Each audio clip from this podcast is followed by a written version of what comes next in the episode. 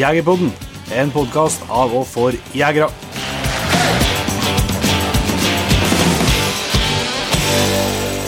Da er det endelig klart for Jegerpodden igjen. og jeg heter Jon Petter Meldingen. Og jeg heter Jon Ingevik. I dag, eh, folkens, så skal vi høre, ta, på en prat vi har hatt med en kar som heter for Thomas Stokke, som eh, er en meget eh, erfaren hundetrener. Jeg har drevet med det i, i, i, mange år, og mye med, og med jakthunder. Så det må jeg virkelig si at i hvert fall noe jeg har sett, jeg setter pris på den praten der. Han har mye kunnskap enn Thomas og, og deler godt av den. og så ja, Vi kommer litt tilbake til det, men vi hadde jo en prat i sommer Jon Inge, med Ester Stenhjem, som vi også setter veldig stor pris på og var kjempeinteressant. Og Det er nok definitivt den episoden som vi har fått både mest skryt og mest kjeft for. Så vi ble litt kasta inn, inn, i et miljø som vi ikke ja, var så godt kjent med, i hvert fall. Så, så, da var det jo artig å forske litt videre på det, og det er jo forsøk vi har gjort i, i praten med, en, med en Thomas her. Mm. Men før vi kjører i gang det, så har det nå endelig lyktes uh, på gaupejakta? Ja, det har det. Det tok tid ja, i år, men lang tid? Det satt lang tid, men det lyktes til slutt. det er jo vært uvanlig rolig i distriktet her i år. Det har tatt tid både så, I kommunen vi jakter til, så er det, der er det jo to Vi har E6-en rett gjennom kommunen, og, og har, derav har vi forvaltningsområdet for gaupe på ene sida og ikke forvaltningsområdet på andre sida. Så normalt sett, så det, på vestsida som vi kaller det, på, som der det er forvaltningsområde, der deler vi jo med, med en haug med kommuner, og, og går som regel fort. Men det gjorde ikke det i år. Så vi var heldige og, og fant spor og greier på den sida. Og da var det det var det ei gaupe igjen på kvota, så vi samla oss opp. Vi ble bra med folk til slutt. Uh, vi er jo på en måte to, to, to lag som slår oss i hop her og jakter, jakter lag når vi kommer ut litt ut i jakta. og Det funka veldig bra, så vi ble uh, greit med folk og fikk dekka opp bra i et tungjakta område, vil jeg si. Fikk skørja av og, og, gått på med noen hunder. De gikk akkurat i, Litt sånn uklart når, når uttaket ble, men jeg, det var en periode der at ene hunden ga seg, og så ble andre hund stående fast i, i ja, oppe i bratt, bratt skråning der. og slett ikke å komme etter, komme etter gaupa, så hun fikk et bra forsprang. Så etter en halvtime så, så fant en vei ned og, og, kom seg på sporet igjen. Og, og ut, ut, av det blå så smalt jeg ut av en post. Så da, mens hun sto og hadde gått seg fast der, så benytta jeg sjansen og bare smøg seg forbi oss som uh, var på sporet, og, og ned på en, uh, ja, en slags bakpost som satt i ei bratt steinur der.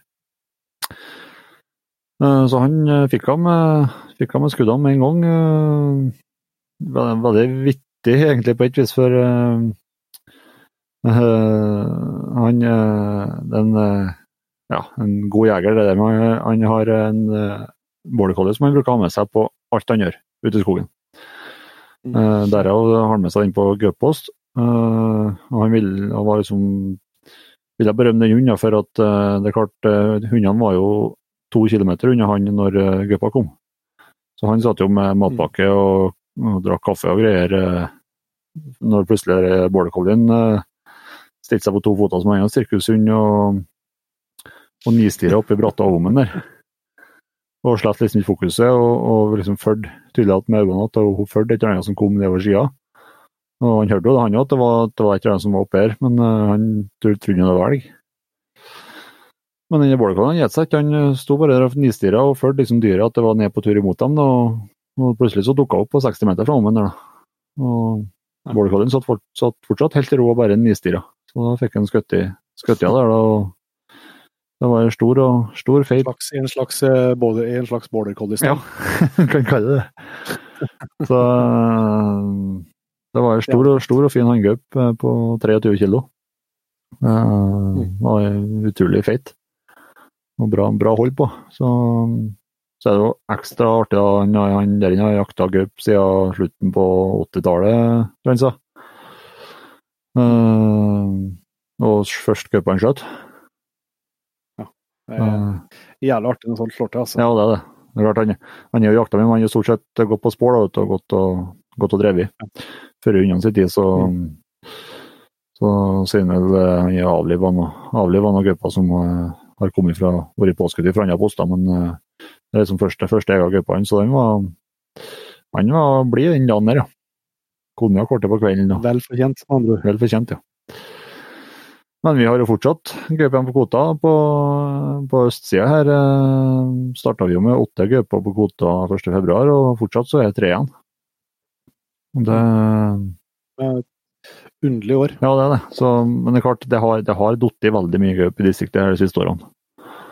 Eh, det er mange, mye dyktige jaktlag med, på plasser med mye gaup, og blitt veldig bra hunder. Så det, det har falt mye gaup, og, og her er det jo på østsida her er det jo prioritert beiteområde for, uh, for rein, altså, og ikke, noe forvaltningsområde for gaup. Så her skjøttes det jo familiegrupper og alt som er. Så um, gaup er gaup. Så uh, det ja, kaller det en bismak for oss som liker å jakte på, da. så er jo det at det blir gjort i mindre av nå, tydeligvis. Men som Vegard og senterpartipolitiker, så må han jo se seg fornøyd. Ja, altså, så har det jo vært en jævlig underlig vinter, da. Ja det har vært. Eh, mange vis, så du vet liksom ikke hvilke utslag det har for, eh, for oppførselen på, på dyra, heller. Nei. De syns det var litt snort, dem òg. Så det kan jo ha noen sammenheng der òg, tenker jeg. Ja, så er det jo Ja, det er en veldig spesiell vinter. Først, så nå er det jo noe vanvittig med snø. Uh, tipper sånn i snitt i områdene våre nå så ligger det på mellom 1,5 og 2 meter. Eh, og så er alt av elver, bekker hver, Den minste myrbekk er åpen rundt alt miljøet som har vært. Så jeg vet ikke om det har noe å si for at, at, det, er- at det er mindre fart på gaupa på noe vis, uh, pga. at eh, det ikke er iser hun kan gå over og sånt, men uh, ja, det, det er en underlig vinter, altså. Helt spesielt. Det er så rart når du kommer til en bekk, og så er det ja, 1,5-2 meter rett ned. Ned i bekken. Ja. Uh, så det er jo vanskelig å ta seg fram med både ski og truger. og ja, Havner en hund nedi en sånn bekk at den ikke klarer å hoppe over, så kan det bli lang tur på den for å komme seg opp. Ja, ja. Nei, så det kan jo ha en sammenheng, det òg, kanskje. Men det var artig at det til slutt eh, lyktes likevel. Så kan jeg ha det er flere sjanser eh, før jakta er slutt òg. For Forholdene ser bra ut for helga som kommer, i hvert fall, så det blir tidlig opp i morgen. ja. Og så har jeg en nyhet å, å meddele. Har uh, tinga på en, uh, en uh, ny kvalp. Ja. Uh, det gleder jeg meg veldig på. selvsagt. Det var alltid artig med nye hunder og kvalp, og denne gangen så blir det en helt ny rase. Jeg skal, skal kjøpe oss en, en dachs fra Tverliberga kennel. Det er en eh, Stula Ølstøren som vi hadde med på, på podkast tidligere i høst. Ja. Så, nå har jeg blitt en av dem som har blitt så inspirert av en podkastepisode at jeg har gått i innkjøp av hund etterpå. ja, ja. Det var kjekt, da. Så vi var og kikka på det kvalpen med bare et par uker. Så vi kikka på og hilsa på og drakk kaffe med en Stula og familien i, i helga og kikka på kvalpene. Så eh, ser det jo veldig lovende ut. Så vi skal vel faktisk eh, De kommer på nedover og besøk på, på Camp Villmark, så det er kanskje en mulighet for å hilse på kvalpen på stand. Tror jeg. Vi skal ta den med oppover etter, etter den helga. Mm. Så her er det Da gleder vi oss skikkelig på. Altså. Artig, med, artig med ny utfordring og ny hund og ny type. Og så er litt uh, målet at det skal være litt uh, sønnen min sin, uh, sin hund, da. Som han kan ha litt, litt mer ansvar for sjøl. De er jo supersnille familiehunder, jentene. nå, Men det er ikke så aktuelt for han for eksempel, å gå på tur med dem. Ja. Det nærmeste, nærmeste tiåret. Ja, det, det, Det var- det, det var litt artig. artig. Det synes jeg Jeg har også- jeg har litt, forventninger til navnet på hund. Jeg forventer at, eh, at det begynner på P og slutter på Odd. Jeg vet ikke, jeg blir oppkalt til Bichero. Jeg blir oppkalt etter min eh, første hund som jeg kjøpte når jeg var på Bragesen. Ja. Eh, Så jeg må, jeg må ta over den, men det er selvsagt burde ha vært pod, poddog. Eh, noe det er ikke noe tvil. Så det, det gleder jeg meg på. Så det blir noe mer, eh, mer om det i Jegerpodden framover, tenker jeg. I hvert fall når han har kommet, kommet i hus. Ja, det blir spennende. Uh, det blir artig. Men vi skal ta litt uh, uh, i praktisk info før vi slipper til Thomas. Vi har jo tre liveshow og liveinnspillinger på plakaten.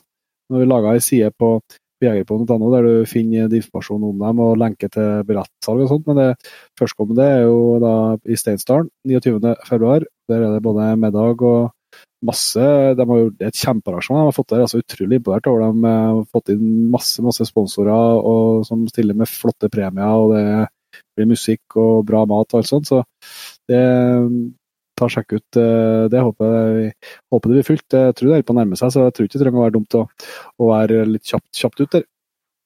Eh, Så skal vi til Flå på rovvilthundseminar og ha liveinnspilling eh, på, på fredagskveld eh, den eh, 13. mars. Ja. Den 13. Eh, Det finner dere også info om. Kjempebra program. Til og med Jon Ingevik eh, som en del av foredrags, eh, foredragsholderne, for dere som ikke kan få nok av han, sånn som meg. Eh, Så det er noe verdt å få med seg. Det er jævlig mye bra på programmet der. Og så selvsagt skal vi jo ha slå på stortromma og dra til på Lillestrøm under Camp Villmark. Der blir det full fart på, på lørdagskvelden når billettene ligger ut, og de går radig unna. Så der er heller ikke noen grunn til å sitte på gjerdet og vente hvis du har tenkt deg til, til Lillestrøm eh, og har lyst til å være med på, på liveshow. Uh, og så tenkte jeg jeg skulle nevne to ting til, helt sånn uh, kort. Ene er jo Patrion, som uh, vi skal komme tilbake til nye Patrions eh, etterpå. Men eh, der har vi jo en konkurranse gående, som vi har sagt at eh, når vi når eh, Eller om vi når det, vi vet ikke om vi gjør det ennå. Men om vi når eh, 1000 eh, nye Patri- eh, 1000 Patrions, så skal vi trekke ut en eh, premie for å være med på drivjakt til Polen. Eh, Vi betaler flybillett og jakta og hele greien i lag med eh, Safari Max. Eh, En, eh, en bra premie, rett og. Det går ikke an å si noe annet. Så vi skal trekke ut den, og nå har vi jo passert eh, 900 med ganske god margin, så hvis du har lyst til å hvis du har tenkt på å bli P3 en stund og har lyst til å, å bli det, og kanskje så er det ikke å få med seg trekkinga, så da må du være litt eh, Kan det vise seg at det lønner seg å være kjapt ut der? Og så tenkte jeg jeg skulle gi en liten eh, shout-out, de kaller det i sosiale medier. eh, Jon Igevik, du som er ekspert. Eh, til, til Ravne, som vi eh, kjenner godt til, og som er, vi heier på. Um, de har kjører en spleis for tida eh, på eh, noen nye ullunderklær i Kamo som de har lyst til å ta fram. Eh, vi er med på eh, håper at eh, enda flere som har lyst til å bli med på det. Eh, er man med og støtter eh, 1000 kroner, så, får man eh, òg ene overdelen eh, med på, på spleisen. Altså, du, du gir ikke bare bort pengene, du får noe, du får noe tilbake. om. Det er òg muligheter for å bare bidra med en femtelapp hvis en kjenner at det er det en har, har råd til, men at en har lyst til å, til å være med og bidra. Eh, jeg vi er, har jo forkjærlighet for, eh, for alle som eh, prøver å, å få til nytt i, i jaktbransjen, og selvsagt òg Ravne. Så det mm, Ta Sjekk ut det, det finner jo informasjon om det på Vi skal legge ut informasjon, vi òg, men eh, du finner jo om det på Facebook-sidene til Ravne og, og på spleis.no hvis du søker på, på Ravne der. Det syns jeg er vel verdt å, å vurdere. Yes. Men da, Jon Petter, tror jeg vi skal sette over til, til hundpraten vi har hatt med eh, Thomas. Gjør det. Gjør det. Da er det klart for å ønske Thomas Stokke hjertelig velkommen til Jegerpodden. Ja, takk for det. Du, Thomas, er norsk, men sitter i Sverige. Det må vi få, få, høre, få høre litt mer om hvordan det kan gå for seg. Men først, du kan jo kanskje starte med det, at du kan eh, fortelle litt om, eh, om deg sjøl. Jo, jeg heter da Thomas. Eh, jeg pleier å kalle meg selv for østlending, da. Litt sånn flytta rundt en masse. Eh, Ja. eh, 40 år, gift, bosatt i Sverige de siste ti åra. Eh, og det er jo da selvfølgelig kjærligheten som har brakt meg til Sverige. Ja. Ja. Ja, men svenske damer, det tror jeg ikke var det dummeste, vet du. Nei, det er ikke det. Så Du har jo eh, eh, et etter hvert ganske innholdsrikt eh, hundeliv, da. Ja, jeg har jo Jeg er ikke en sånn som har vokst opp med hund, eller var heller ikke vokst opp i noen jegerfamilie, men eh, nå har jeg vel ja, hatt hund kanskje ja, 25 år, og mm. vært jeger i kanskje 20 drøyt. Ja. Så det Ja. Det, Så vil jeg, vil jeg si at det var hundene som, eh, hundene som fikk, deg ut, eller fikk deg til å bli jeger? Ja, det, det starta jo med at jeg har vært interessert i friluftslivet, da, og så tatt jegerprøve. Så jeg har vært støkkjeger noen år, men da, det har jo alltid vært liksom mm, uvanlig interessert i hund og hundetrening. Så at det, når, når, jakta var uten hund, da ble det jo ikke så mye. Så um, det var jo først da jeg fikk at jeg ville få meg en, uh, en stående fuglehund. Det var da det liksom satte fart på ordentlig. Ja. Ja. Hva var det som gjorde at du, at du, liksom, du når du ikke vokste opp i en hundefamilie, liksom, hva som var det liksom det tilfeldig at det ble, ble en hund, liksom, og så ble du interessert i hundetreninga, eller var det liksom hvordan, Hva er rekkefølgen der? Jo, det var jo veldig tilfeldig. Det var egentlig min far som syntes at nå, nå burde vi skaffe en hund. Eh, så, og da var, så, da var, det sånn Ja, en pointer, den det er jo en fin hund. Og det er jo dalmatineren også. Det var sånn det, eneste, det, det, det eneste de har til felles, er at de er hvite og har kort pels. Men, eh, men da ble det faktisk en sånn eh, prikkete dalmatiner, sånn te tegneseriehund. Ja, ja, ja. um, og det ble jo da jeg som gjorde det meste med det, og begynte å trene og ville lære så mye som mulig, så det ble sånn ganske med en gang en altoppslukende interesse. Og seinere så har jeg jo hatt ja, litt forskjellige brukshunder og trent litt alt mulig. Begynte med litt utstilling, da, men fort så gikk det over da til ja, brukshundsport og lydighet og, og sånt noe. Og så er det liksom mm. Egentlig vært gjennom det meste av treningsmetoder. De har vært sånn skikkelig eh, prøvekaniner, disse første hundene, da. Mm. Og så um, var det vel egentlig når jeg jobba i, jobba i fjellet et år at jeg ble kjent med, med forster, for da hadde vi eh, forstere som ble brukt som trekkhunder, de. Ja. Og så ble jeg jo Likte den rasen veldig godt da, og tenkte at nå, nå får jeg vel slutte å gå på støkk og ha med meg en eh, forster i stedet. Ja. Og så Ja. Og da fall, Valget falt jo på striårsforster, som jeg har Ja, som jeg fortsatt har, da. Som jeg har hatt et, ja, fem, fem av til sammen da, opp igjennom. Mm -hmm. Og det Ja, de kunne like gjerne vært kort hår. Jeg hadde en studiekamerat som hadde kortårsforster, og så spurte jeg han ja, men fryser det ikke når du tar pause i fjellet når de har så kort pels? Og han sa nei, men det er ikke noe problem, for at forsteren tar ikke pause.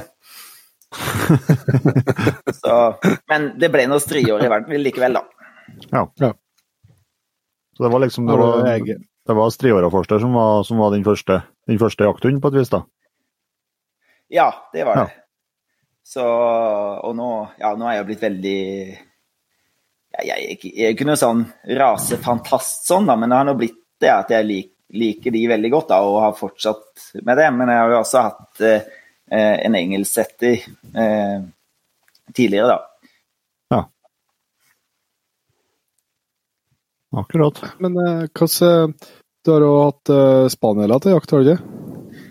Jo, jeg har hatt eh, sånn um, jaktspaniel, eller jaktkokker, da. En, en, eh, tre stykker, da. Eh, Ja. Og det, ja, det passer, det passer veldig greit da når jeg flytta, flytta til Sverige, og bor jo litt sørpå, da, så da det, det er jo kjekt når du har litt mindre områder og kortere vei til naboen, og eh, tett med, med fugl i på sånne plasser der det blir satt ut fasan og, og sånt noe, da. Men hvordan, eh, hvor forskjellig eh, forskjellig liksom, med å trene en, eh, en spaniel kontra en forster? Jeg ser på at de er liksom hakket mer sånn I hvert fall de jeg har truffet, hakket mer litt e e e egenrådig og litt sånn. Forsterne enn de virker jo ekstremt sånn samarbeidsvillig.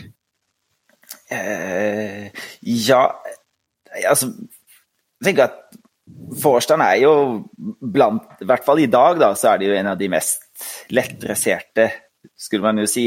At de er liksom også Ja. veldig samarbeidsorientert. Men det, det er jo forskjellige utfordringer med spaniel og med stående hund. Og med stående hund er det jo de store avstandene og det at det, og hunden Vi ønsker jo at hunden slipper seg i søket. Eh, og ikke går, og ikke går og søker kontakt med meg hele tida som en sånn skopusser. Eh, Men eh, en spaniel den tar jo ikke stand. Det er vel kanskje den største forskjellen, da. At så, mm. så hva som helst kan skje når som helst. Og du, du kan jo lese hunden litt, men det er ikke alltid at du får så veldig mye forvarsel eh, før du får en oppflukt. De er liksom Nei.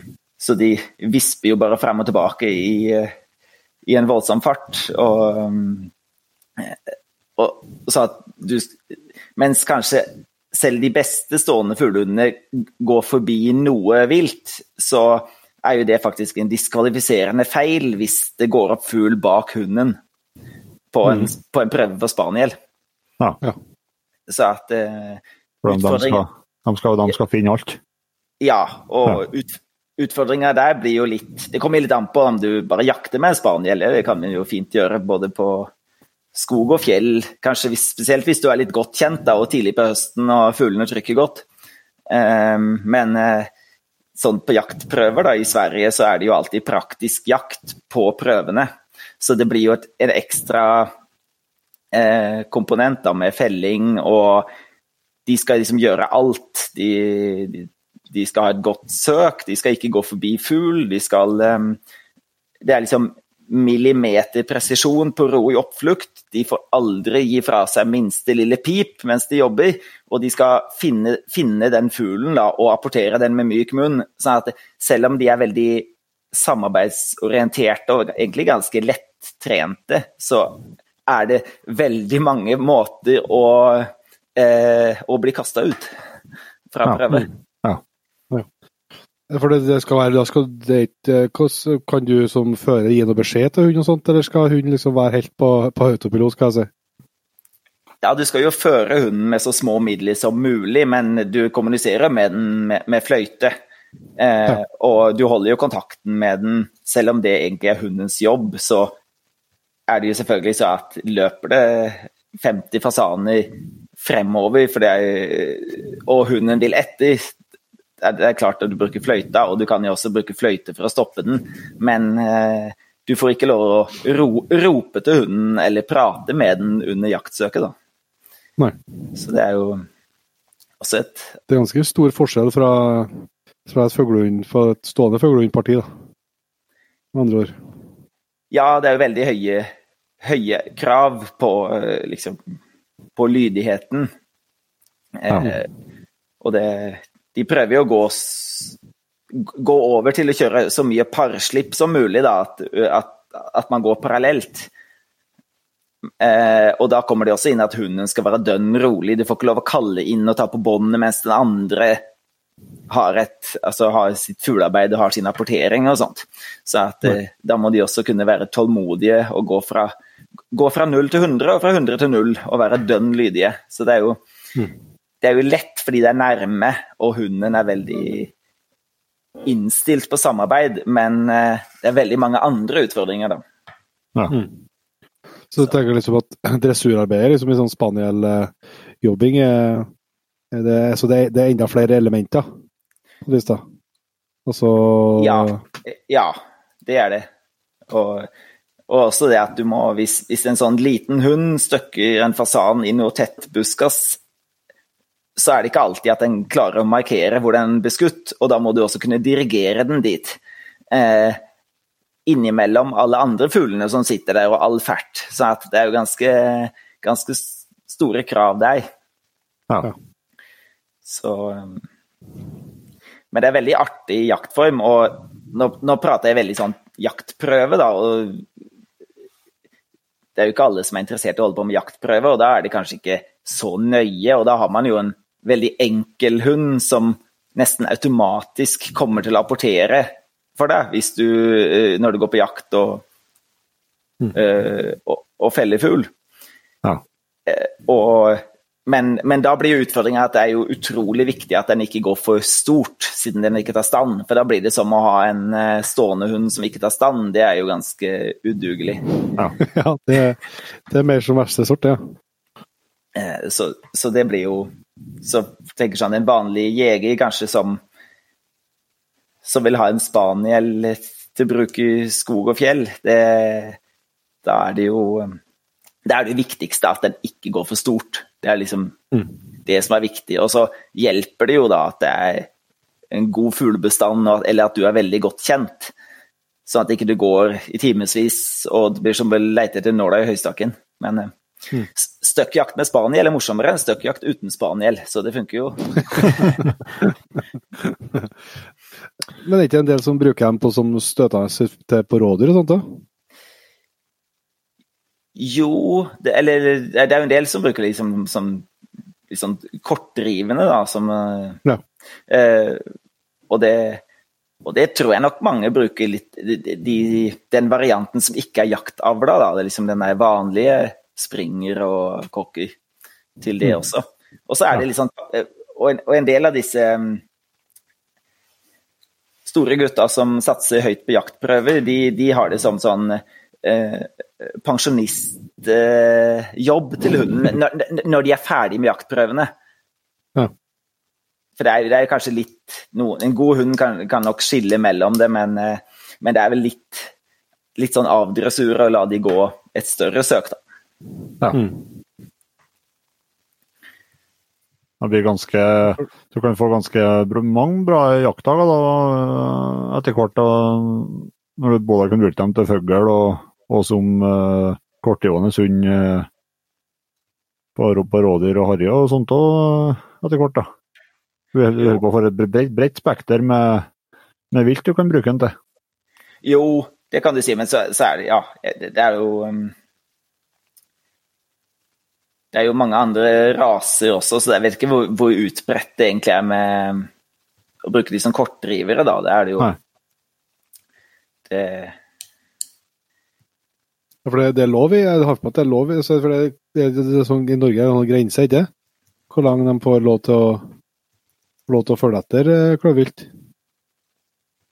At Hvis de bryter etter så og så lang tid, så kan du bruke dem. Jeg kan ikke regelverket. Men... Nei, er det ikke 41, 41 cm? Jo, jo, hvis, de, jo som, hvis de skal fungere som drivende, men så er det vel en eh, ikke Hvis de skal være kort kortdrivende, så, så, så, som fungerer som støtende, så er det liksom, jeg tror det lurer på det er fem minutter. Ja, de, kan, de kan, at de skal forfølge eh, viltet i maks fem minutter. Oh, ja, sånn, ja. Sånn, ja. ja, ja. Nei, men Det var artig å høre litt uh, mer. Det er jo helt, uh, helt Men er det, du, du, du, jaktkokker, er det, er det, det, det, er, er det bra tilgang på, på linja på, på den rasen, eller?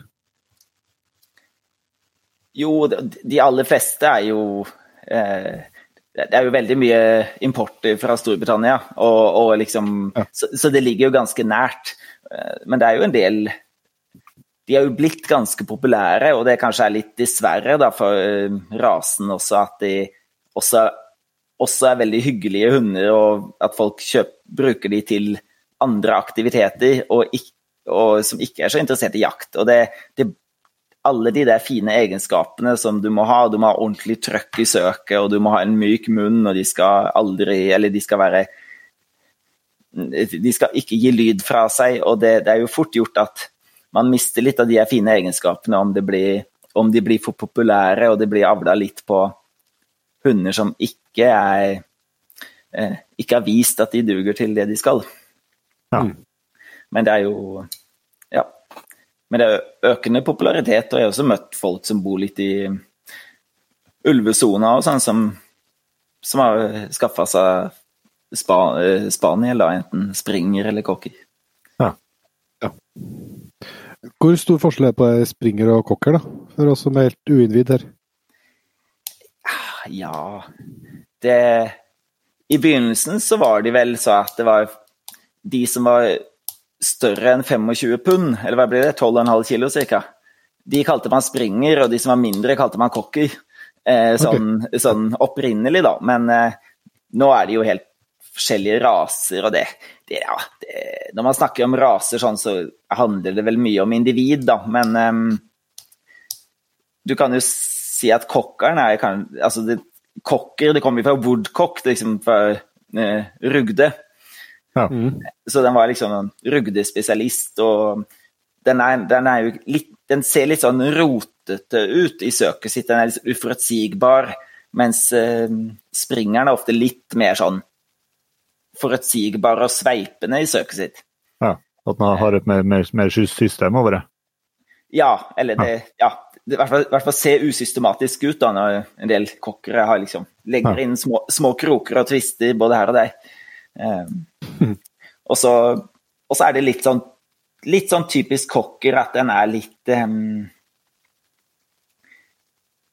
litt, litt, sånn Litt sånn overdrevet kan du si at ja, men vil du ha Hvis du ikke har humor og du vil ha raske resultater, kjøp en springer.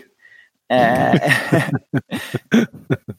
så at ofte er de liksom de eh, litt mer rett frem, mens cockeren har liksom En del hunder har litt en sånn spesiell følsomhet, da. At de liksom må, de må liksom Det er lett å bryte liksom knekke tilliten til dem, og man, de må liksom tro at de tjener på det sjøl.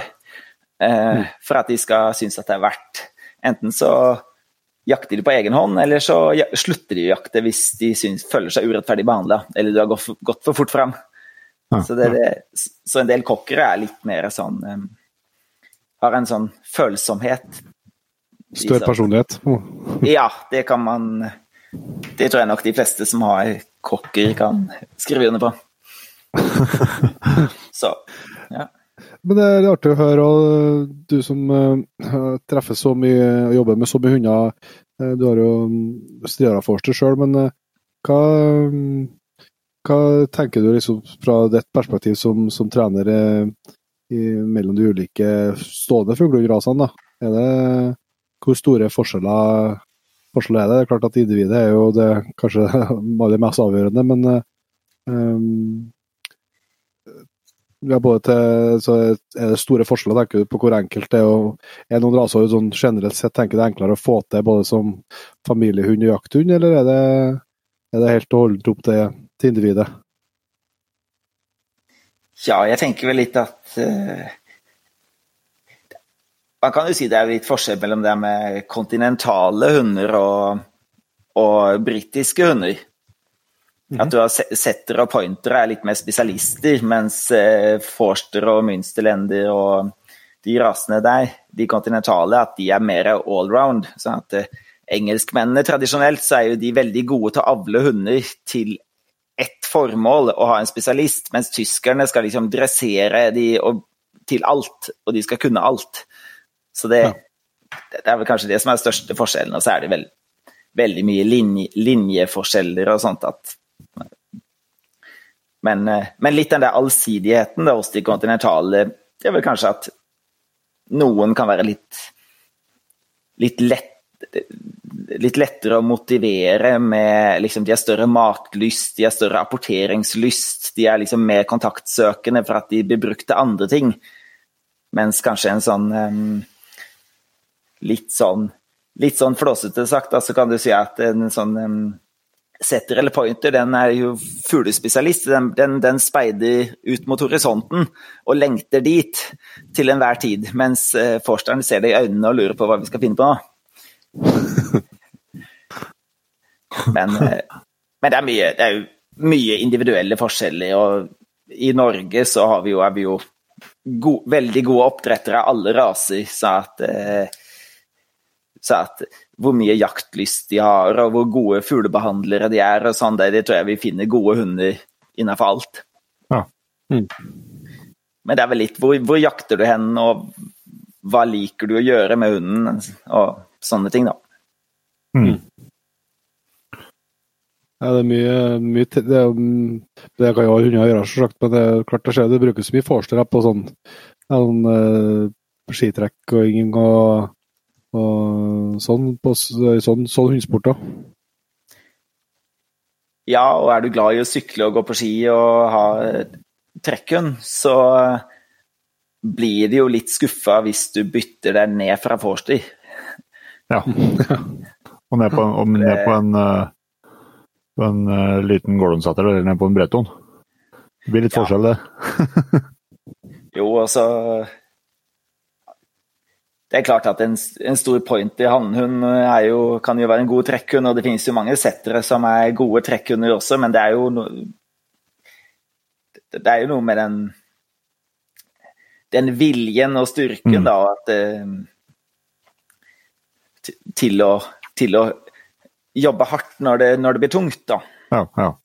Som kanskje Og det, og da har vi jo egne det finnes jo litt sånn, i hvert fall på kort hår, da er det jo litt sånne egne linjer som er avla for, for, trekk, da. Ja. Jeg må si det, det skjer jo Det blir litt utafor jakttemaet, akkurat det, men jeg må si det det ser jo sinnssykt artig ut når uh, Jeg er ganske glad til, til å snørrekjøre med hundene, men når du, hvis du står på langrennsski og har to, for, to trekkvillige forstørre framom, da må det være artig å, å, å, å snørrekjøre. Ja, det er, det er fantastisk. Og det og hvis du, hvis, hvis, Det er ikke ofte at jeg går på ski uten hund, men da oppdager du hvor dårlig kondisen og teknikken faktisk er. ja, det, akkurat det tenkte jeg senest i går, jeg, når vi skulle opp eh, der, og du først starta med 100 meter forsprang, og så hadde du hund i selerommet og tenkte jeg skal faen ta igjen deg, ja. Men eh, det ble sekt oppi lia her når jeg bare innså at eh, jeg ikke klarte å lukke luka. Men jeg skyldte på hund, ja. Det er klart det får sett ned der støverne. Støveren er jo besett og trekker, selvsagt. Så jeg så jo du bare slappa av på lia her. Men eh, kan vi eh, begynne med å, å gå litt uh, mer inn i grøten, Thomas. Du har jo rett og slett som du, du, har jo hund som, som både hobby og lidenskap. og og jobb. Eh, hvordan, eh, kan du starte på først, så ser jeg hvordan du klarte, klarte å få til, få til det? Jo, men det er jo Selv om jeg ikke har vokst opp med hund, da, liksom var kanskje 15-16 da jeg begynte med hund, så har det vært sånn altoppslukende interesse siden den gang. Og da var det liksom slutt, slutt, på fotball og slutt på alle andre aktiviteter. Da var det bare hund som sto i huet på meg. Så at jeg har jo prøvd å lære så mye som mulig om forskjellige treningsmetoder, om uh, forskjellige grener innenfor hundesport. Uh, og ja, prøve å lære liksom av, av de som vet hva de snakker om innenfor de forskjellige, forskjellige retningene. Da. Og så, mm. ja. Og det, det, førte jo også til at jeg ble er utdanna etolog da, fra Ås, dvs. Si, altså husdyrfag med hovedvekt på dyrs atferd. Mm. Så det, det, er jo Utdanna meg altså innen, innenfor atferd, da. Eh, men så er det jo det er vel at jeg har vært innom veldig, veldig mange hunder hos meg da, opp gjennom åra, da. Og det eh, Ja, både, både stående hund og spaniel, men også en del andre raser. Og da Ja, så, så man får liksom litt Jeg pleier å si litt sånn, jeg er litt sånn potet, at jeg er kanskje ikke noe ekspert på noe, men jeg, jeg, jeg kan veldig mye om mange forskjellige ting. Ja. Så Nei, jo da nå er, det, nå er det kurs, og du holder Eller har du både holdt kurs, og, og så tar du òg imot hunder for for trening sånn én til én, skal jeg si, eller hvordan, det, hvordan jobber, du, jobber du med firmaet ditt? Nei, det er, jo, det er jo hovedvekt på undervisning av hundeeiere. Sånn at eh, ja. eh, Jeg har vel litt for mange hunder til å ha mulighet til å, til å trene andres også. Eh, mm. Men det er, det er, mye kurs og foredrag, da, og det er det jo både um,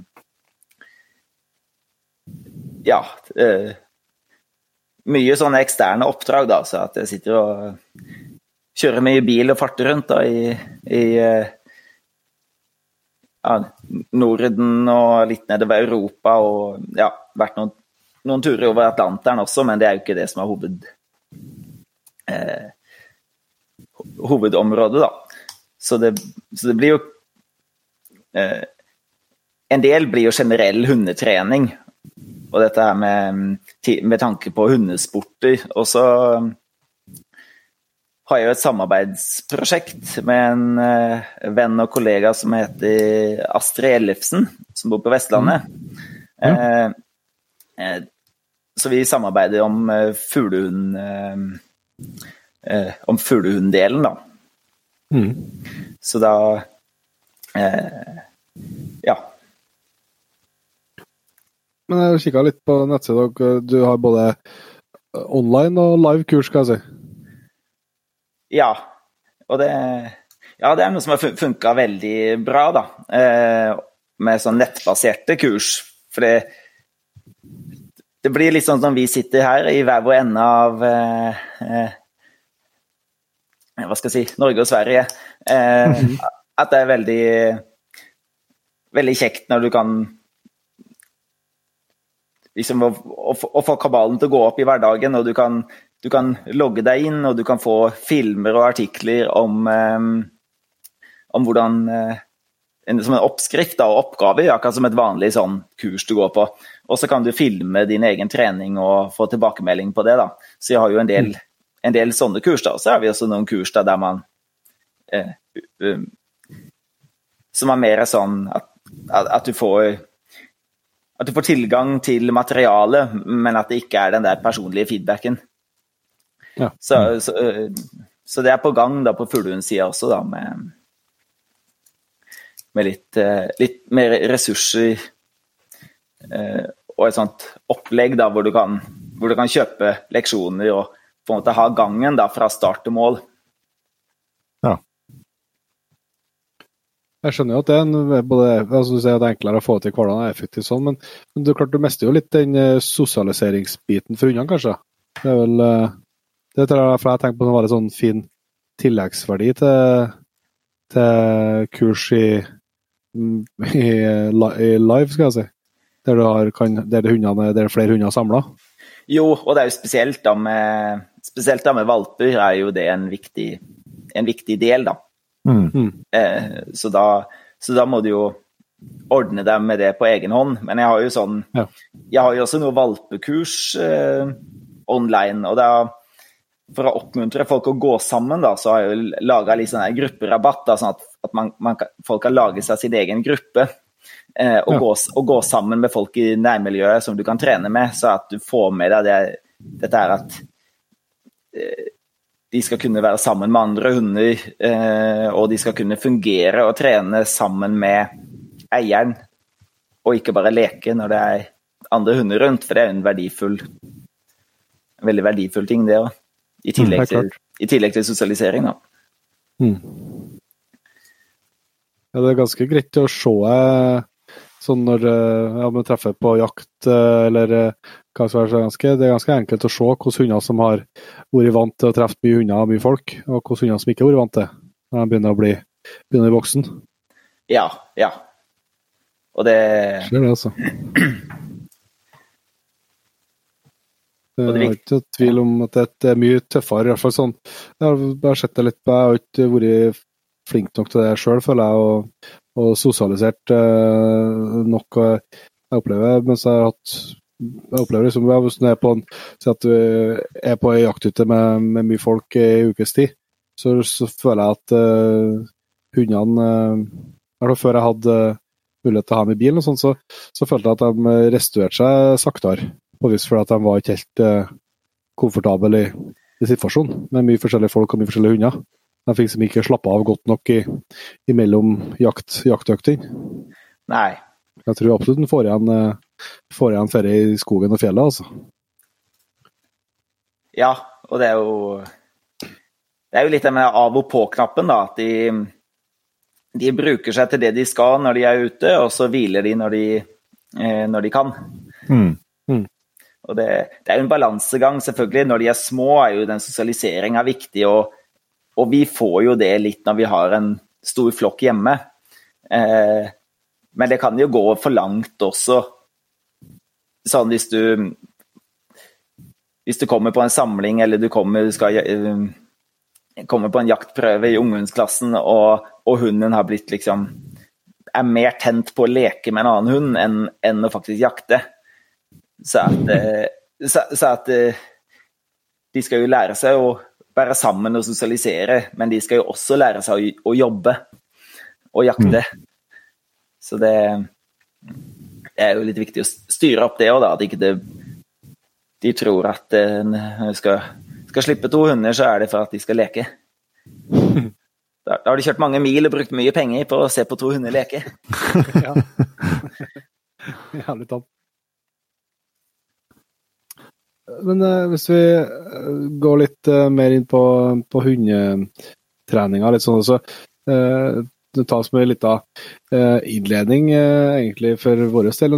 Og at i sommer så hadde vi jo en episode med Ester Stenhjem, som jeg syns personlig var veldig interessant. men samtidig så når vi har gjort opp regnskapet, så, så tror ikke jeg det er tvil om at vi har, vi har aldri fått så mye skryt for en episode, og vi har aldri fått så mye kjeft for en episode. Nei, det stemmer godt. Eh, så, så det skapte i hvert fall eh, engasjement. Eh, og det gjorde egentlig at vi ble både nysgjerrige liksom på hva som var litt bakgrunn for at det, det ble så mye fyr i teltet, på, med både plusser og minuser. Og det ble egentlig litt ja, For min egen del så har jeg jo liksom best skjønt at det er mye forskjellig hundesportmiljø og, og prøvemiljø og alt mulig, men var liksom, kanskje ikke klar over uh, at det var liksom så tydelige forgreininger på og filosofier rundt, uh, rundt hvordan man bør ja, trene hund for å få til et godt resultat, og hvilke virkemidler man, man bruker underveis. og liksom ble etter hvert litt kjent med det begrepet belønningsbasert hundetrening. da.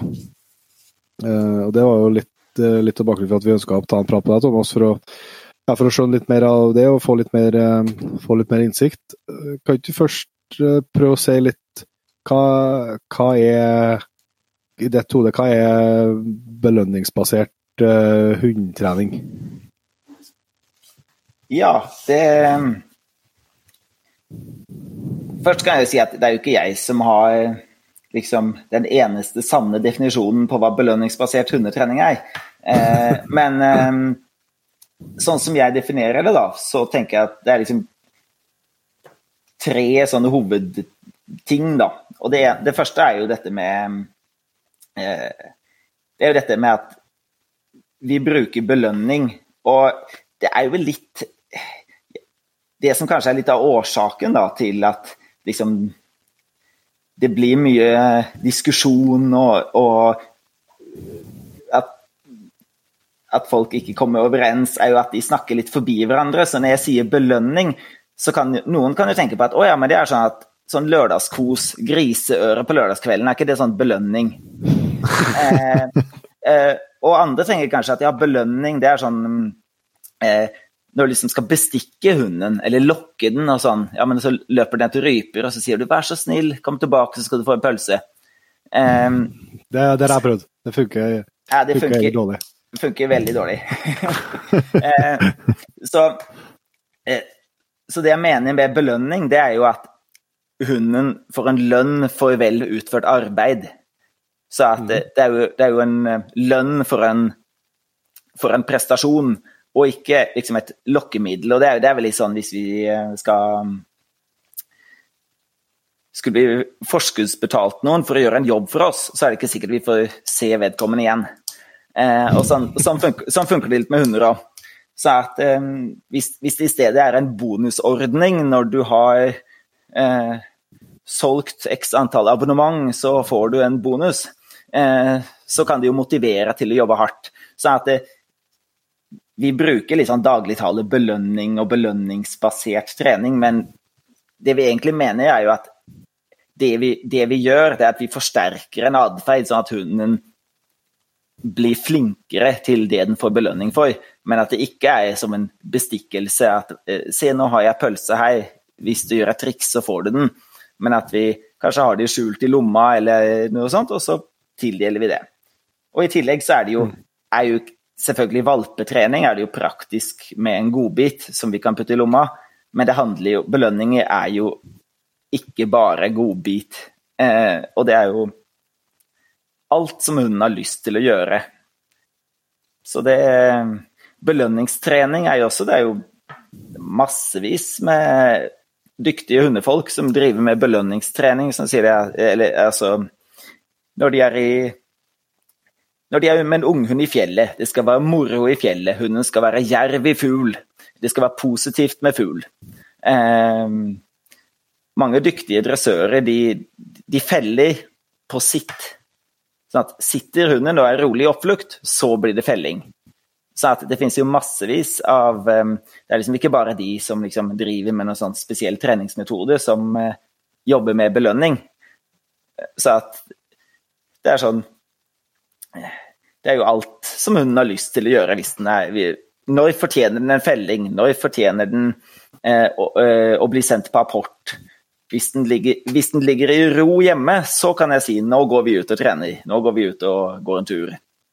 Eh, og sånn at Alt det som hunden syns er kult å gjøre, det funker jo som en belønning. Så det er, en, det, er vel mer en, måte å tenke på, men vi bruker det jo systematisk. Så det var litt, det var litt om punkt én, da, det med belønning. Mm. Og det andre som er litt, kanskje litt sånn eh, Hva skal jeg si Litt annerledes mot en del annen hundetrening, det er dette her med at vi belønner At vi vi starter opp med å trene atferden. Altså vi trener det hunden skal gjøre, så jeg kan før jeg legger på kommando. Så at hun Du kan si litt at hunden er en aktiv deltaker, og at jeg premierer det hunden gjør riktig. Eh, uten egentlig å vise eller lokke eller kommandere den eller, eller presse den til å gjøre det jeg vil. Så at jeg, du kan si at jeg tar den på fersken når den gjør det av seg selv. Ja. Eh, og, um, og, og, det er jo også litt sånn mis, altså, lett at det kan misforstås som at å ja, men du flyr rundt og så gir du hunden godbit når den har lyst til å jobbe, gjøre noe for deg. Hele døgnet, liksom Alle de våkne timene i døgnet, og hunden liksom blir stresset, og den, den skal liksom gjøre masse triks, og sitter du og spiser, så kommer forstanderen og apporterer alle skoene i gangen til deg for å få litt av middagen din. Og, og det, det, er jo kanskje ikke kjempebra hundetrening. Eh, så det gjelder jo å sette det litt i system og vite nå vil jeg trene på hold fast. Nå skal jeg trene på sitt, nå skal jeg trene på innkalling. Og så premierer jeg det når hunden gjør det. Og senere så vil jeg at hunden skal legge seg ned, og da så er det det jeg belønner. Så når man starter med en valp, da, så, gjør de jo veldig mange fine ting. Veldig mange gode ting som jeg har lyst til at den skal fortsette med, og da er det jo lett å bare ta den på fersken når den gjør riktig. Så at jeg tror vi lett kan um, på en måte glemme at vi har en hund, eller har en valp, og så når den gjør noe galt, så reagerer vi. Nei, nå bæsja den på teppet, og nå gnagde den på listene, og nå uh, lager den eh, et leven og maser. Og så gir vi liksom Reagerer vi på det, det, som er feil? Men her så vil vi liksom premiere hunden når den at, at, man setter på seg Man tar på seg belønningsbrillene, og så leiter etter de riktige tingene, sånn at vi kan forsterke det som en investering i framtida. Mm. Eh, og så er det jo da Nummer én var belønninger. Nummer to var dette med egeninitiativet eh, under innlæring.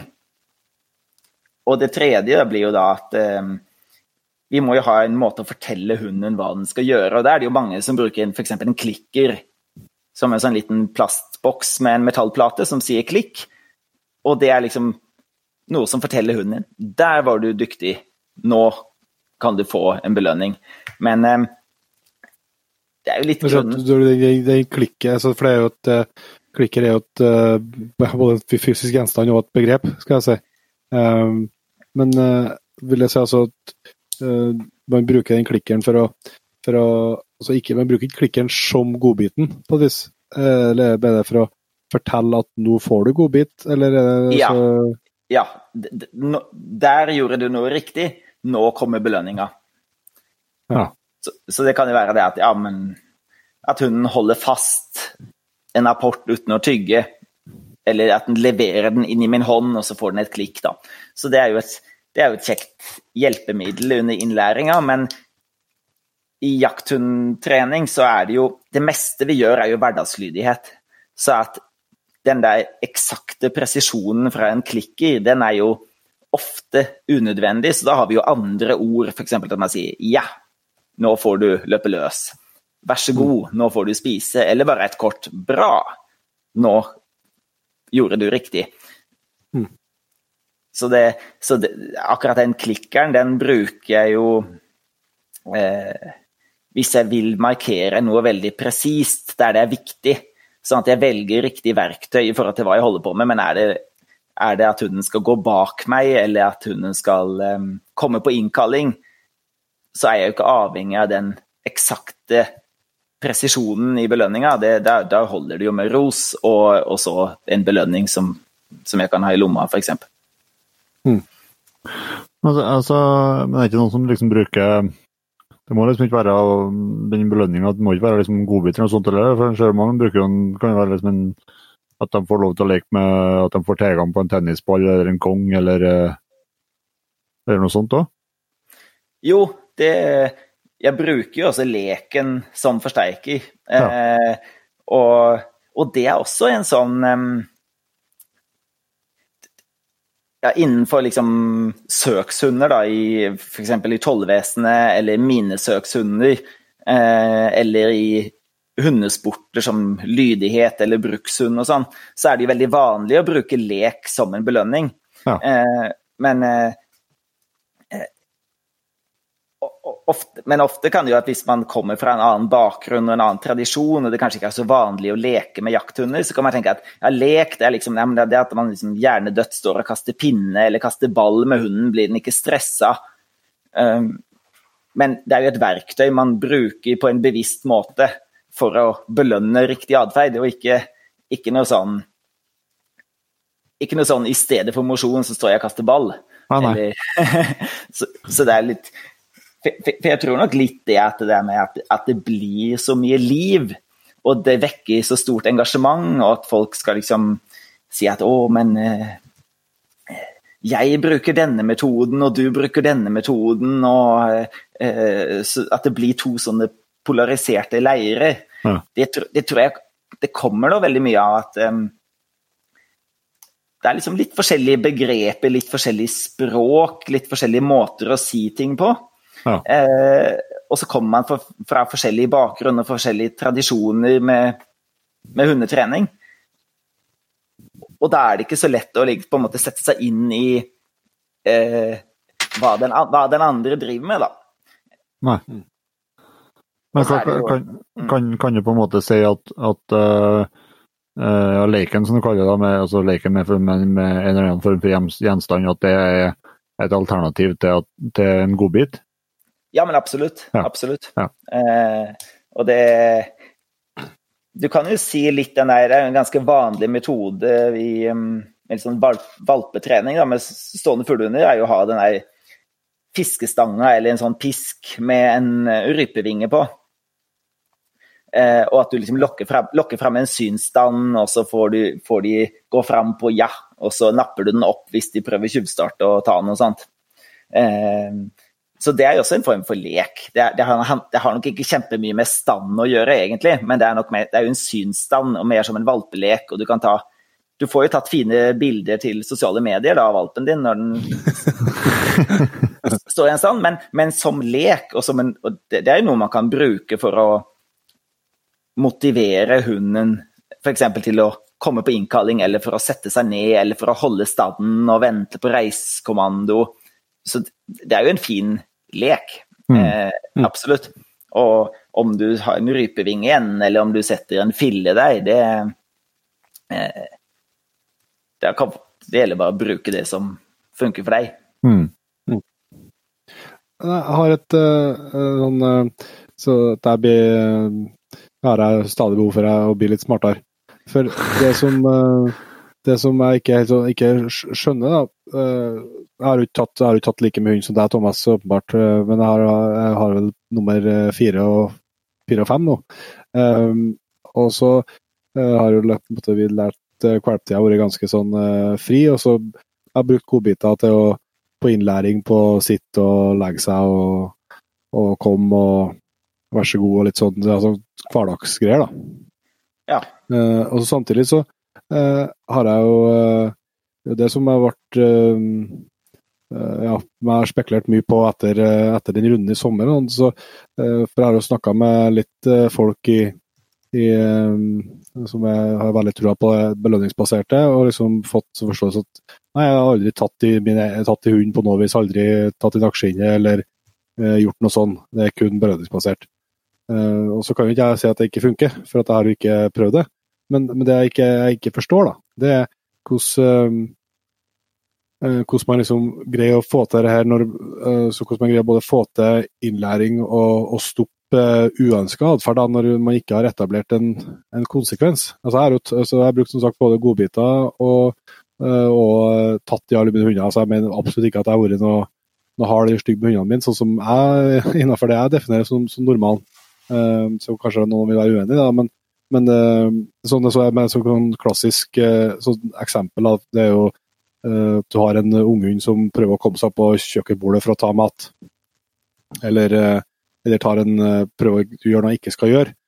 Det, som er, det jeg ikke jeg klarer å forstå, som jeg gjerne vil ha forklaring på, det er hvordan, hvordan man liksom klarer å, å avbryte den atferden når når det ikke har noen konsekvens. Hvis du tar sitt-trening, som, som er veldig enkelt, så er det enkelt å få en valp til å lære seg å forstå hva, hva sitt betyr. begynner å bli litt, eh, når det, med litt godbiter og sånn. Det er jo kjempeenkelt. Da er det sånn at jeg lærer henne så at jeg vet at hun vet hva sitt betyr. Og så eh, lærer jeg kanskje, i hvert fall på de fleste hundene, eller på hundene, at så jeg snakker om en gang eller to, så, så lærer jeg at hvis, de, hvis jeg sier sitt, og de ikke setter seg, så får det en konsekvens. Altså Første konsekvens er at jeg sier det hakket høyere, og neste konsekvens er at de fortsatt ikke setter seg, at jeg hjelper dem til å sette seg. Ikke med noen brutale midler i, i mitt hode igjen, men, eh, men som sikkert noen vil oppfatte som, som brutalt. da.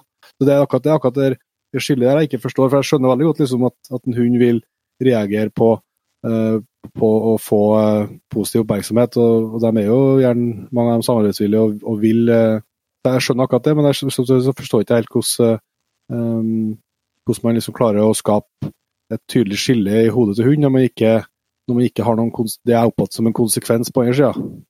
Men er det, er det, at godbiten er så, så ønska, det, det positive forsterkninga er så ønska at det å ikke få det, at de opplever det som en like sterk konsekvens som at uh, de blir fysisk irettesatt på et vis? Ja, det, det, der kommer jo veldig an på situasjonen.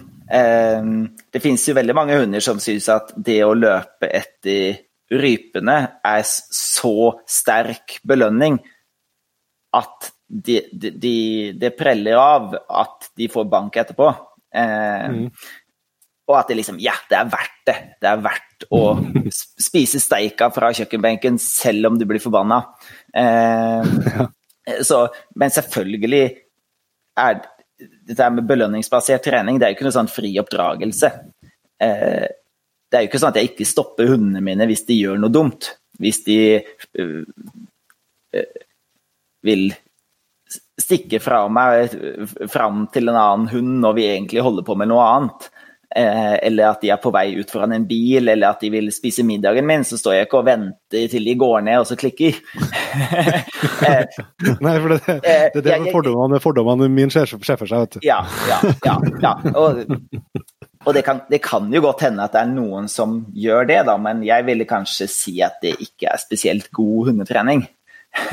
Eh, eh, men eh, de tinga som er liksom viktige for meg, da, litt sånn det med ja, apport eller ro i oppflukt og innkalling, de trener jeg jo systematisk trinn for trinn.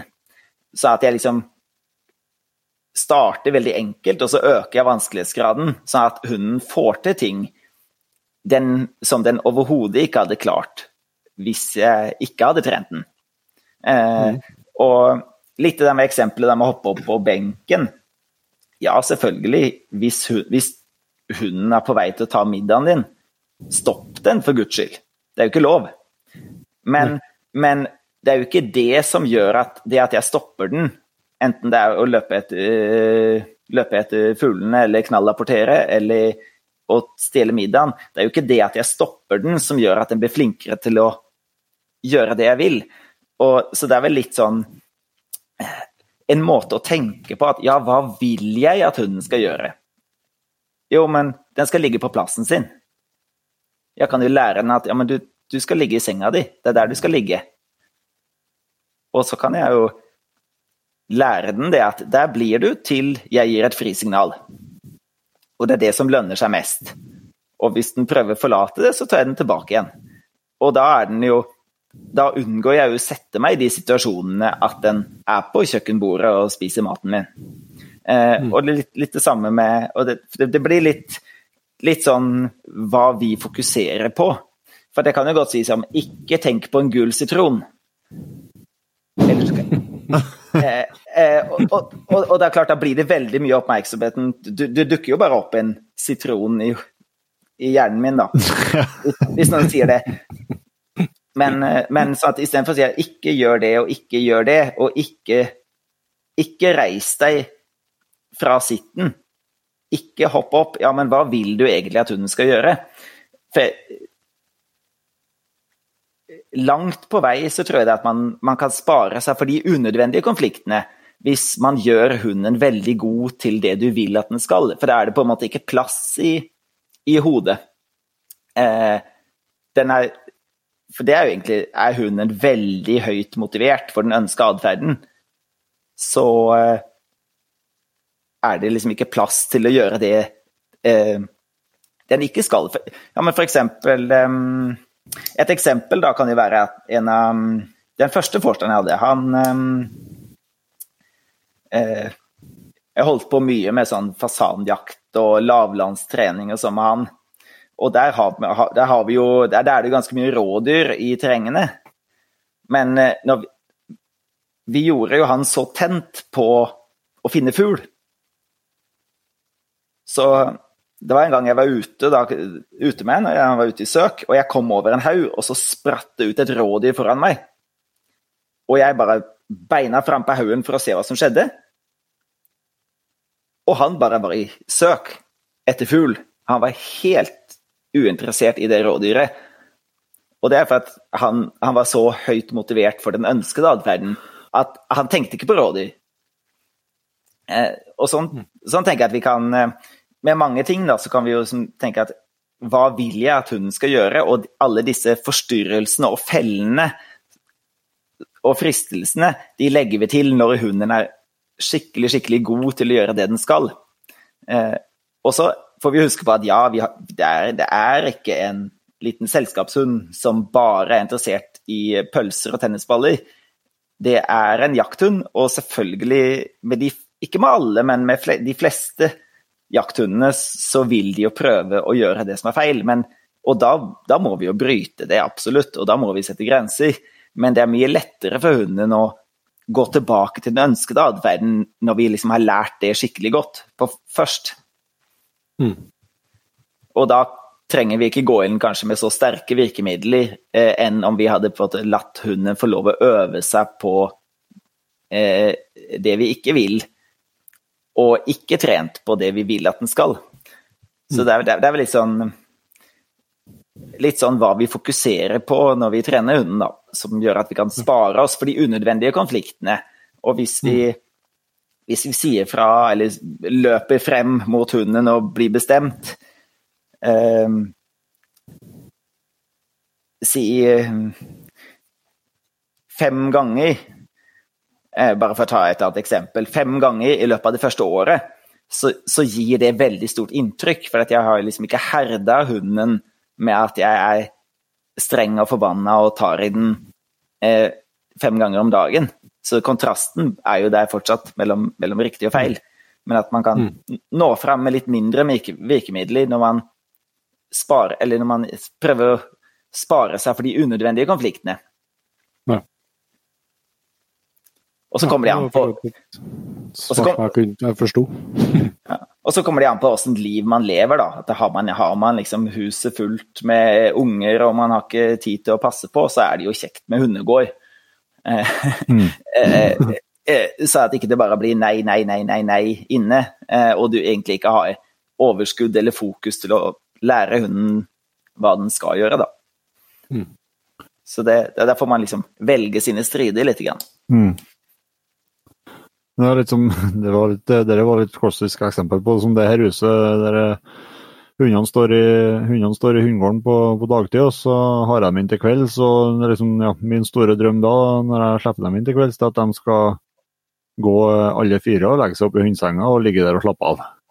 Ja. Uh, og det gjør de jo uh, når de uh, helst tenker det sjøl, etter at de har utforska alle lukter og alt som har foregått i huset i løpet av dagen. og har dratt eh, snuten eh, bortover eh, kanten på kjøkkenbenken en tur og vært og hilsa på ungene en tur og, og litt sånn. Så, men det er, liksom, det er sånn, den store drømmen er at de bare skal gå tusle bort i senga og ligge der, og så, og så kan de liksom komme og få kos og sånn når, når de har vært flinke og ligget en stund. Men ja, vet ikke. Det, jeg skjønner veldig hva du, hva du Jeg er veldig med på tankegangen din, ja.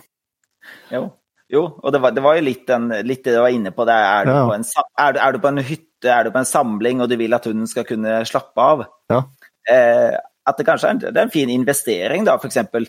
Ja, men du skal jo gi en valp mat flere ganger om dagen, og det kanskje kan gjøre den der maten avhengig av at den er i senga si, for å øke motivasjonen for å, for å faktisk gå til senga si. Ja, ja. Eh, så kan man gjøre litt valpetrening da, og bare prioritere litt tid til det da, som en investering i framtida. At, eh, at eh, når, vi, når, de kommer inn, så blir, løper de til senga, og etter at de har gått til senga, så får de maten sin der. Ja.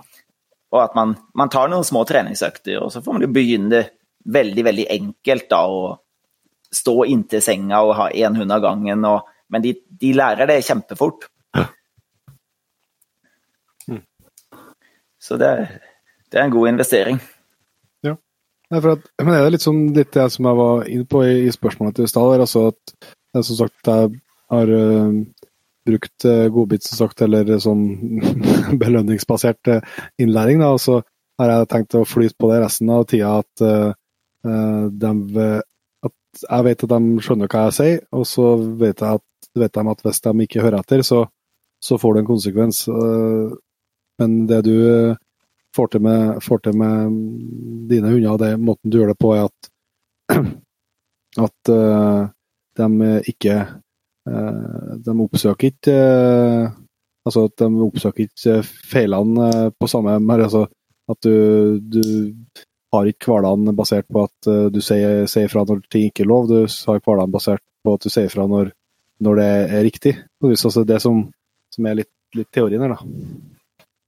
Ja, at det er de forberedelsene som gjør at de gjør den ønskede atferden.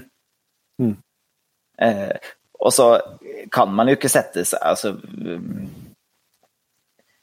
Sånn det med Det å bruke hundegård, eller det å liksom Man får jo liksom prioritere lite grann. Og har du masse, masse, masse regler for alt hele tida, så går det ikke an å være konsekvent med det. Men har du noen få ting som er viktige for deg, som du er nøye med, og så kan du prioritere å trene på de, ja. mm. det, det, er jo litt eh, Det kommer an på hvordan livssituasjonen ser ut, og hvor mye hvordan du bor og hvordan det er med familie, og er det innehund eller er det utehund. Det er klart det er lettere å være konsekvent den tida du er med hunden hvis du ikke har den rundt deg hele tida. Mm. Og, den, mm. og, og, du blir en sånn som maser og gir masse kommandoer og nei og fy og bra i en herlig blanding. Eh, eh, enn en at du tenker at nå skal jeg gå og hente hunden, nå skal vi trene på innkalling, nå skal vi trene på sitt og bli, nå skal vi trene på å ligge på plassen sin, nå skal vi trene apport. Og så, eh, så kan man liksom investere i det man syns er viktig. Ja. Og, for, og, for, andre så er det kanskje viktigere med mye sånn hus... Ja, jeg vet ikke. Husdressur, eller det kommer an på hvordan man bor og hvor mange hvor mange unger som er på vei ut og inn. Kanskje det å ikke hoppe opp, kanskje det er en sånn kjempeviktig ting, da. Eller, Ja. Mm. eh, Men, jeg, det er opp til hver og en hva som er viktig for en. men er det, blir, det, blir det litt sånn at øh, ja, hvis jeg altså, Hundene dine, når, når du trener opp dem, øh, blir det litt sånn at de aldri får muligheten til å øh, til å øh, gjøre, en, gjøre noen ting feil pga. at de får, hele tida får belønning for det de gjør bra. Og så øh, kan vi si, hvis de, når, du, når du tar dem inn og så legger de seg på plassen sin, så, så får de aldri muligheten til å gjøre noe, gjøre noe, noe feil pga. at de får belønning for at de øh, ligger på plassen sin. da. Jo, det kan du si. Ja, Ja. Det, kan du si. Ja. Eh, det er i hvert fall en ambisjon. Eh, og, så, er det Og det eh, Og så er man jo bare menneske sjøl òg, så det, det er jo ikke Selv om ambisjonen er at det skal være så feilfritt som mulig, så er det jo ikke alltid sånn at eh, livet ser ut sånn. Nei, det kan man skrive, det kan, det kan man skrive under på. Eh, men men man, kan, man kan aldri gjøre mer enn sitt beste. Nei, det er klart. Nei. Men det, for det, du sa- jeg synes at uh, interessant eh, stikkord der med, med konsekvent. Da, for at eh, um, jeg da, som kanskje har eh, eh, vært mer i den tradisjonelle båten, da, um, har liksom fått det innprenta fra, fra alle flinke hundefolk som jeg kjente, kjenner det som den viktigheten av å være konsekvent. Altså type eh, ikke gi en kommando hvis du ikke har tenkt eller er i stand til å, til å følge opp kommandoen hvis den ikke blir fulgt. da. Det er sant, Ja. litt som, som prinsipp. Um, Ja, det er, et, det, det er et veldig, veldig godt råd, som jeg er helt enig i. for, eh, men det, må jeg tenke liksom på det, for da, da er det liksom så viktig at hvis det, altså at eh, hun vet at eh, det vil si at, du sier at det, det, er aldri lov til å hoppe opp. Det er ikke lov til å hoppe opp eh, hvis du tar det som eksempel. Men, eh, men hvordan er det når du da skal drive belønningsbasert, er det eh, er det altså Mangel på et bedre uttrykk. Er det like skadelig å eh, ikke få gitt belønning når man gjør noe riktig, som det er ikke å få gitt en konsekvens hvis man gjør noe feil? På det så hvis man liksom sammenligner, sammenligner um, utgangspunktene her. Eh, Det, jo, det, det var et veldig godt spørsmål. Og det Det er ikke sånn at hundene får belønning hver gang de gjør noe riktig. Det er jo i starten, når de lærer det. Ja, ja. Og, og går hunden i senga si når, den ikke, når jeg skal lære inn at den skal gå i senga si Så når den begynner å bli god til det, så får den jo ikke belønning for å gå i senga, men da får den kanskje belønning for å gå i senga og bli liggende der en stund Ja. og gradvis lengre tid, og så at jeg er nøye med å, at jeg gir den et frisignal når den får lov å forlate senga, og at man kan, man kan utfordre hunden litt. Da. Du kan eh, kaste litt mat på gulvet rundt senga, og du kan lære den at om jeg sier vær så god, så får du ta det, og du får ikke ta det hvis jeg ikke sier vær så god. Mm. Og liksom eh, sjekke da at hunden virkelig kan det. Eh, så at jeg trapper jo ned belønningene. Så at det, hunden trenger jo ikke få belønning, i hvert fall ikke i form av mat, umiddelbart, bare for at den gjør noe riktig som den lærte for to år siden. Men det er jo det er at du vedlikeholder det, at den, den kan få innimellom. Eller hvis du kan, du kan gi den litt klapp og kos når den, når den holder seg nede. Mm. Så det, det er jo mye å etablere gode vaner med dette her. Ja, det er vel like mye trening av tobeinte som det er firbeinte, om ikke mer. Sikkert, ja. Jo, men det er vel liksom det som jeg sa, det er med måten å tenke på, at du faktisk legger merke til de gode tingene, og ikke venter til at man bare start, tar det som en selvfølge at hunden er flink, og så glemmer du den litt, og så reagerer du når den, eh, når den gjør feil. Mm. Jeg kjenner, jeg, kjenner, jeg kjenner meg igjen i, i det når du, det som du tegner opp det bildet, kjenner jeg meg igjen i det i, hverdagen. Altså. altså at uh, ja, så slipper er, inn hundene, og så tar de lyst til at de bare skal være sammen med oss. Og så får de ikke noe så får kose, kos, og sånn, men de eh, vet jo ikke hvorfor de plutselig får kos nå. så får de tydelig beskjed hvis de prøver seg på noe jeg mener de vet de ikke skal gjøre. Ja da. Og så er det jo ikke sånn at jeg trener hele tida. så at eh, Det er jo mye som bare er samvær også. Eh, Mm. men under valpetida da, så er det jo så er det jo mye det å etablere gode vaner. Ja. og at lære de at det lønner seg å gjøre de riktige tingene, eller som, som jeg har bestemt meg for er riktig, da. Hmm. Så, men, men jeg, jeg, kan jo kanskje ta litt det med Litt sånn det, det, som du var inne, inne, på, da, med Fra valp til unghund. For det skjer jo ganske mye med en eh, Med en eh, liten valp. For en liten valp, det er jo bare en liten hundevalp. Eh, som er ganske hjelpeløs, og den, må, den er ikke vant til å være aleine, og den eh, skjønner ingenting av dine signaler, og den eh, er ikke rom... Det? Renslig. Og så tar det jo ikke så veldig mange månedene før det plutselig er blitt en liten jaktmaskin. Så at det der med å forberede hunden til at ja, ja, du bruker godbit når den er liten, men hva skjer da når det plutselig blir jakthund? Mm. Eh, og en del av de forberedelsene der, da, det er jo En del av det er jo at vi, hvis jeg vil bruke belønning, da må jeg jo trene opp liksom et stort repertoar av forskjellige måter å belønne hunden. Fordi at eh,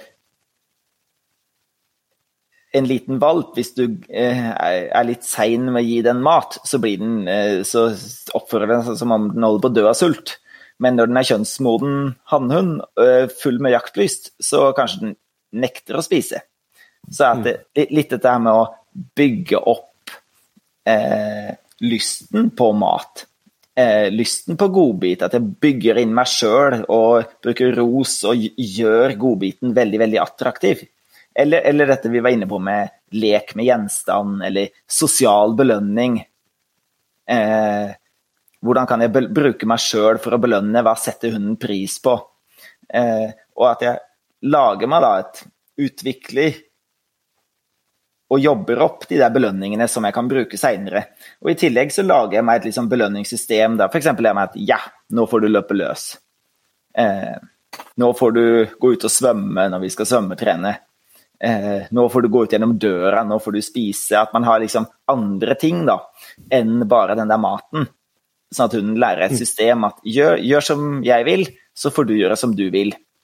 Eh, og så jobber jeg ganske mye med å ja, utvikle det samarbeidet og trene på sånn, ja, sånne ting som er viktige. F.eks. En, en, en god sitt og en god innkalling og en god rapport. og det Når de jobber med når de jobber med sånn belønningsbasert og basert liksom på hundens egne initiativ, så kan de jo begynne med det når de er åtte-ni uker gamle.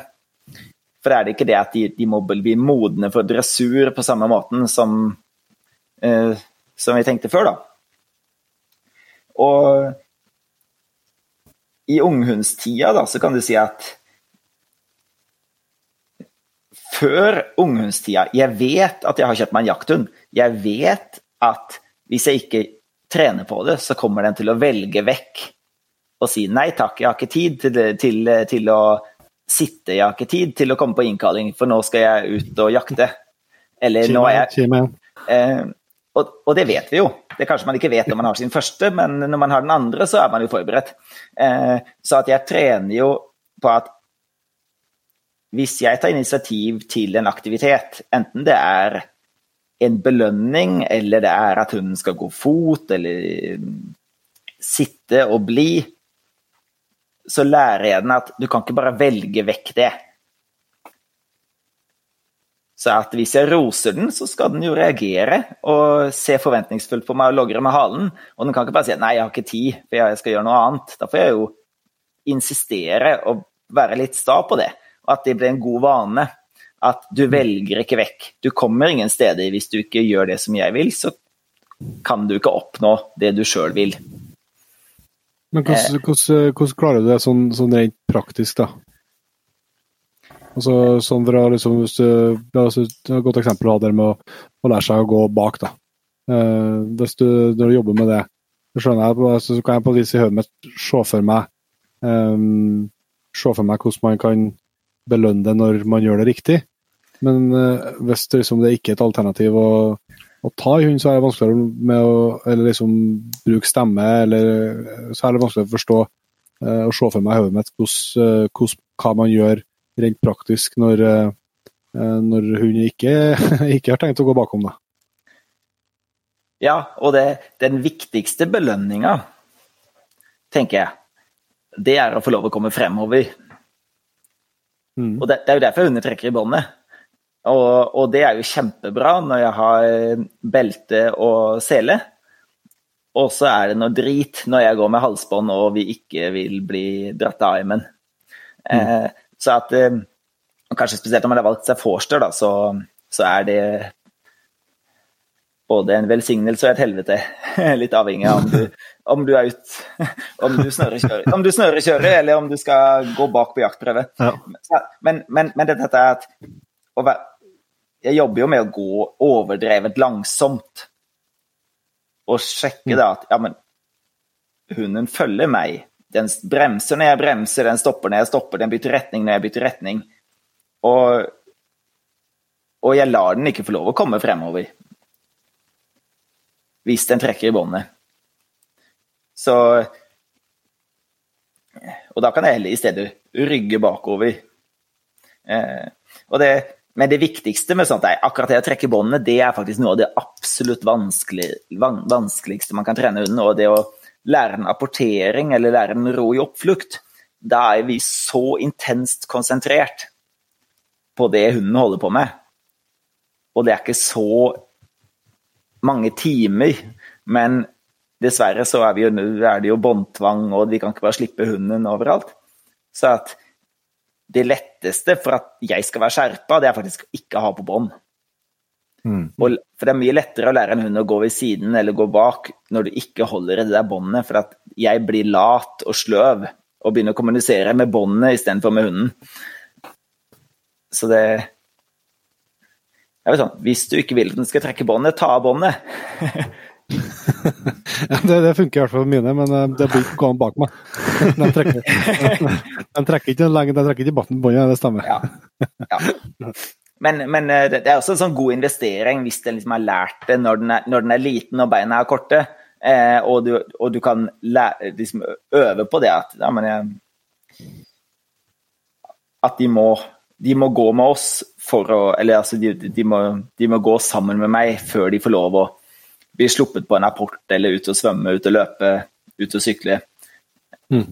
Mm. Så, at, så, så at ikke det handler bare om den der godbiten. For at uh, blir de ivrige nok, og det skjer mye spennende foran, så er det det som er belønninga. Det er ikke denne godbiten nødvendigvis. Mm.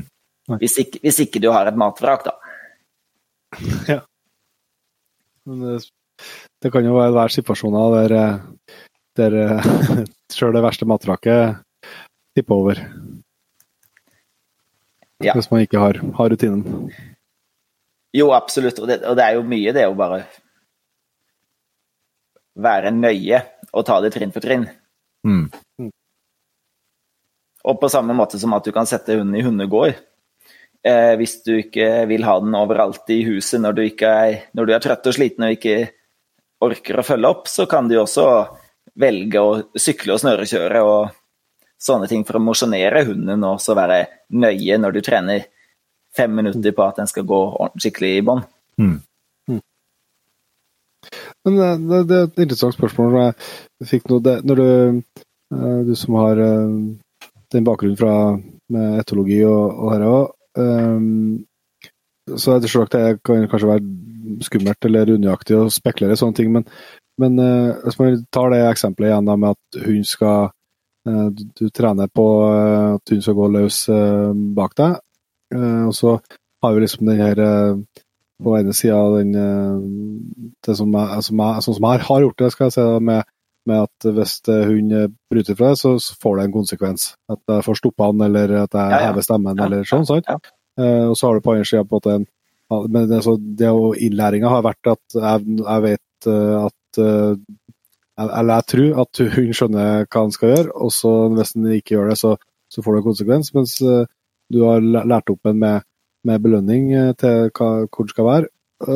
Så, så, liksom, hva, hva tror du um, Hvis vi skal prøve å se for oss hva som er inni hodet til hunden, hva, hva, er det, hva er det som så For mitt hode altså, så tenker jeg at um, for den som har, har lært seg konsekvens på det, så, så tenker jeg at hun jeg, jeg, skjønner kanskje at han ikke tenker akkurat sånn, men hvis jeg hadde vært hund, så har hodet mitt sagt at ok, nå kjenner jeg virkelig at jeg har lyst til å stikke av, for at jeg lukter noen ting oppi skogen der. Uh, men jeg vet at hvis jeg gjør det, så, så uh, blir jeg tatt i nakkeskinnet, eller han roper blir sint og, og det blir bare styr. Så jeg lar være å gjøre det. Så, altså, det tipper jeg ser ut sånn i hodet til hund. Men hvordan på, så Det er ingen som vet det, selvsagt, men det er i hvert fall et bilde på det. Um, men for din del, hva, hva, hva, tenker du hva, for liksom et bilde på, hva ser du for deg og tror du at foregår i hodet til, til hund når uh, du har oppnådd ditt mål, da, og selv om med en stor provokasjon, så, så velger hun å, å, forholde seg rolig bak deg. Um, hva, liksom, hva, hva, tror du hva, du, hva, hva, liksom, hva, er teorien i, i, i, hundehodet? Hva er det som foregår der som gjør at en ikke velger å følge uh, jaktinstinktet, f.eks.? Ja, hva, eksakt hva som skjer i hodet på hunden, det, det, kan, jo, det kan jo ikke vi vite. Da, men, vi, vi, kan jo, men, men vi, vi, kan jo se på Vi kan jo se hva hunden gjør. Og det er, det er jo uansett hvilken metode du bruker, og det, det er jo ikke sånn at liksom Det er jo like mange forskjellige metoder som det fins eh, hundefolk. Og alle har liksom sine egne små knep og varianter av det samme. Men uansett hvordan du trener og hva slags konsekvens det får om hunden gjør noe galt, så kan du jo se på eh, Blir det bedre, og funker det, det du holder på med? Og, og det tror jeg vi, noen ganger så tror jeg vi glemmer det litt. Mm. Altså, jeg, jeg, jeg, har jo sett folk gå forbi huset mitt eh, og rykke hunden i nakken annenhver meter, og det funker ikke. Jeg har også sett folk gi hunden en godbit i annenhver meter, og det funker ikke. Så, at, så, at, så at, mitt, mitt, råd til, til begge disse er jo slutt å forandre noe sånn at du ser at du har framgang. Det er jo det som er eh, For da har du jo tydeligvis ikke nådd inn, for da får jo hunden Den kommer fremover, og den, på en eller annen måte så får den jo sin egen belønning på en eller annen måte. Det, kanskje den ikke bryr seg om verken den ene eller, eller andre konsekvensen. Så det er jo viktig at, at, at, man bare sjekker funker det du holder på med. Kommer du nærmere målet? um, og, så det, og, det, og det, det tror jeg er litt sånn i forhold til det der du, som du innleda litt med, med at det, det, ble så stort engasjement, og liksom at folk liksom, Grupperinger står steilt mot hverandre. Så tror jeg ofte at de eksemplene hver leir trekker fram, det er bare eksempler på dårlig hundetrening. Mm, Helt uavhengig, uavhengig, av metode. Og så at jeg tenker at det, det, det viktigere er jo liksom se litt på ja, men hva er det som er bra hundetrening? Hva er det som fører deg nærmere målet? Eh, så det kan du si at ja, om det funker, så er det jo god trening. Og så kan man jo si at har vi alle er litt forskjellige, da, hvilke Ja, med hva slags liksom etiske rammer vi liksom Eller hva, hva syns jeg er greit, eller hvordan har jeg lyst til å gjøre det? Eh, og det tenker jeg Akkurat det får jo hver og en reflektere litt over, da. Eh, mm. men, eh, men, så lenge hund og fører eller hund og eier forstår hverandre, og det funker, og man har det fint sammen, så er det jo bra. Men det er, det er nok litt de eksemplene da, når, når, det Jeg gjør som jeg alltid har gjort, og jeg forventer meg liksom et nytt resultat. Og det så, så det er viktig bare, bare stoppe opp og e-, evaluere litt. Og det, det er vel eh, Det var vel litt derfor at jeg kom inn på dette her med sånn belønningstrening. At jeg sjøl Det er ikke sånn at, at jeg tenker at å, nå skal jeg trene. Det er, så, det er så fint å trene på min måte, og den er eh, jeg er liksom moralsk overlegen fordi at jeg trener på en sånn eh, annerledes måte. Men det var mer det at jeg sjøl var ganske dårlig på å eh, på å få det til, sånn som jeg gjorde før. Og så fant jeg en ny måte, og så fordypa meg i det og prøvde det skikkelig, og så ble jeg flinkere. Ja. Så, at, så at det, det, er, det, er, jo litt det at eh, Det er et kjempeviktig spørsmål. at ja, men Funker det, eller funker det ikke? Og mm. er, er, du, er du, fornøyd med hvordan det ser ut, og hvordan det, du gjør det, så, så er det jo bra. Eh, så også, men, men, ja. Mm. Jeg har en uh, helt uh, hjemmesnekra teori her. Uh, så, du, er sikker, du, er sikker, på at du skal komme med den? ja. Så, så, nå er jeg klar for dommedag. Kanskje ikke så stille, men, men så, altså, litt som vi var inne på innledninga her, når vi ble litt uh, oppmerksom på, på kalle fraksjonene, og, og begynte å ja, prate med forskjellige folk, og, og så, så uten at noen har sagt det, så har jeg liksom fått et sånn bilde av uh, sånn, Nå kommer det det som kan åpenbart være feil, men, men på liksom, den mer tradisjonelle sida så uh, Ingen har brukt de ordene, men, men, uh, men at man direkte eller indirekte sier at OK, vi, vi gjør vi, vi, prøver å forstå hund og dens språk, og um, prøver å, å på et vis etterligne, det språket og etterligne det man, man ser eh, i, eh, hos ulven. På vis og flokkene der, og hvordan uh, hierarkiet fungerer og, og, og, sånn. Og hvis man ser på ulven, så vil det, så vil det, det, det eksisterer ikke noen det, noen godbiter, i hvert fall ikke i, i det eksisterer helt sikkert belønning der òg, men ikke i den, den forstand som jeg, jeg, jeg skjønner da, på samme måten. Men så opplever på andre sida, med belønningsbaserte verden, ser man eh, at eh, OK, vi eh, Hundene har et, et, veldig rikt språk. Vi som mennesker er ikke i stand til å, til å forstå det språket eh, godt nok, sånn at vi er avhengig av å etablere et, et, eget språk mellom oss og hund. Altså det som er det her belønningsbaserte, sånn at eh, man har definert et språk som er sikker på at både hund og, og, og mennesket forstår. da, altså det, det skaper et samspill på, på det. Tror du, tror du at jeg er inn på noe, eller er jeg helt ut av skiva? Jo, jo, men du er inne på noe. Eh, for at det er nok litt sånn I forhold til det med at vi skal kopiere ulven eller hunde, hundetispa. Eh, mm. Det er også litt interessant, for at ofte så tror jeg at um, vi ser det vi vil se, eller det vi er vant til å se, eller det som bekrefter mitt verdensbilde. Uh, så at det, det, det, er jo noen som er liksom veldig opptatt av sånn positiv trening og myke metoder. som er, men ulven, ulvemor er så kjærlig og tålmodig og snill. Og så er det andre som sier at ja, men ulvemor hun tar jo hun tar jo valpene sine over nesa, og hun setter grenser, og hun er liksom, de er steintøffe med hverandre.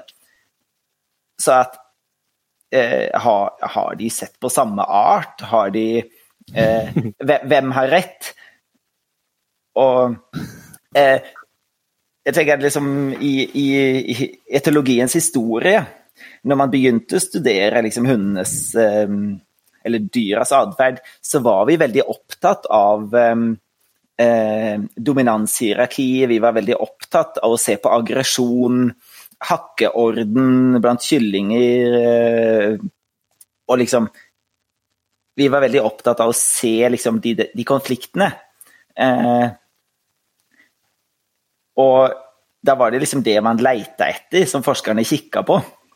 Mens eh, nå har det liksom utvida seg, at man liksom ser på flere aspekter. Så jeg tenker det at begge, eh, begge påstandene er jo riktig, men det kommer jo an på mm, eh, en del av de eh, En del av de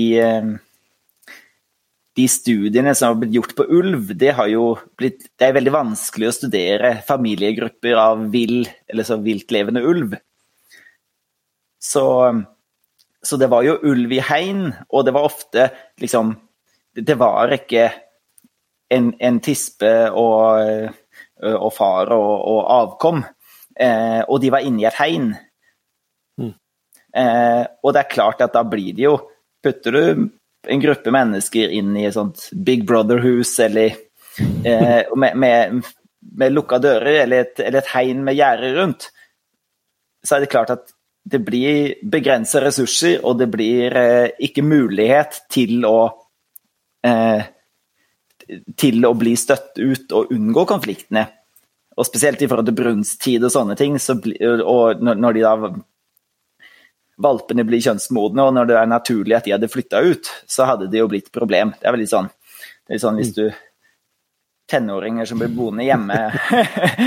litt det samme deg. Og så er det jo litt det at ulven og hunden har jo fjerna seg fra hverandre veldig, veldig mye. Eh, selv om selv om eh, utgangspunktet er det samme, så er det jo det som vi ser på som en god hund, en god fuglehund spesielt kanskje, det er jo der hvor man på en måte har slipa vekk kantene på ekstre, de ekstreme reaksjonene som ulven har. For da har vi liksom kjempesnill engelsetter som funker med alt og alle. Som gjør alt for å unngå konflikter. Eh, og så har du liksom de milde, snille dragene. Eh, og samarbeide med mennesker, og det er også noe som de har forska på i senere tid veldig mye.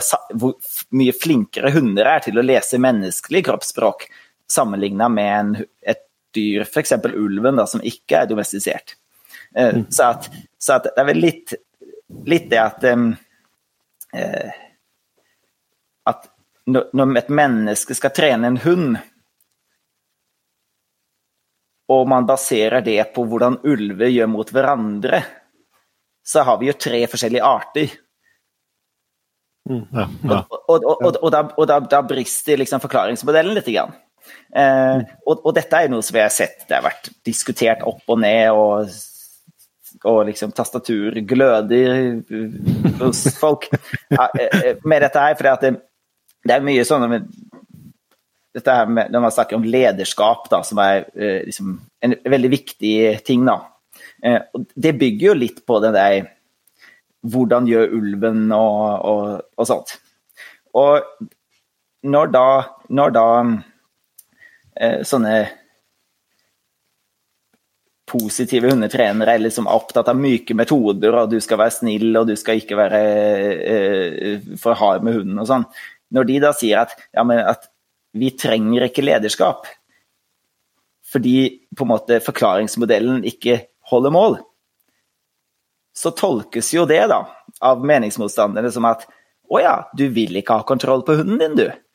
Du vil ha fri oppdragelse. Mm. Og det er et så typisk eksempel når man bare snakker forbi hverandre. For at alle har et felles mål, i hvert fall som jeg ser det, i hvert fall når man har jakthund og vil bruke den til noe, og ikke bare ha en hund for å ha den.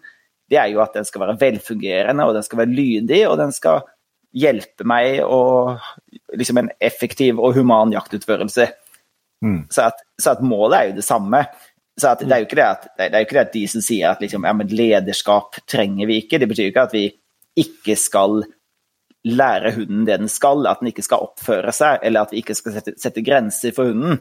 Men det er bare at den der forklaringsmodellen da, som er litt eh, eh, Kanskje ikke helt holder sammen. Mm. Så at, så at, det er litt sant, altså. Ja.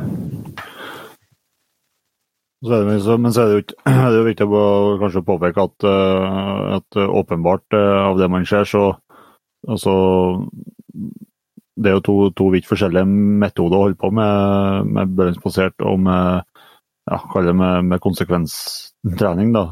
Så det, er åpenbart to, to, forskjellige metoder, men som begge fungerer hvis man gjør det riktig. Absolutt. Mm. Absolutt.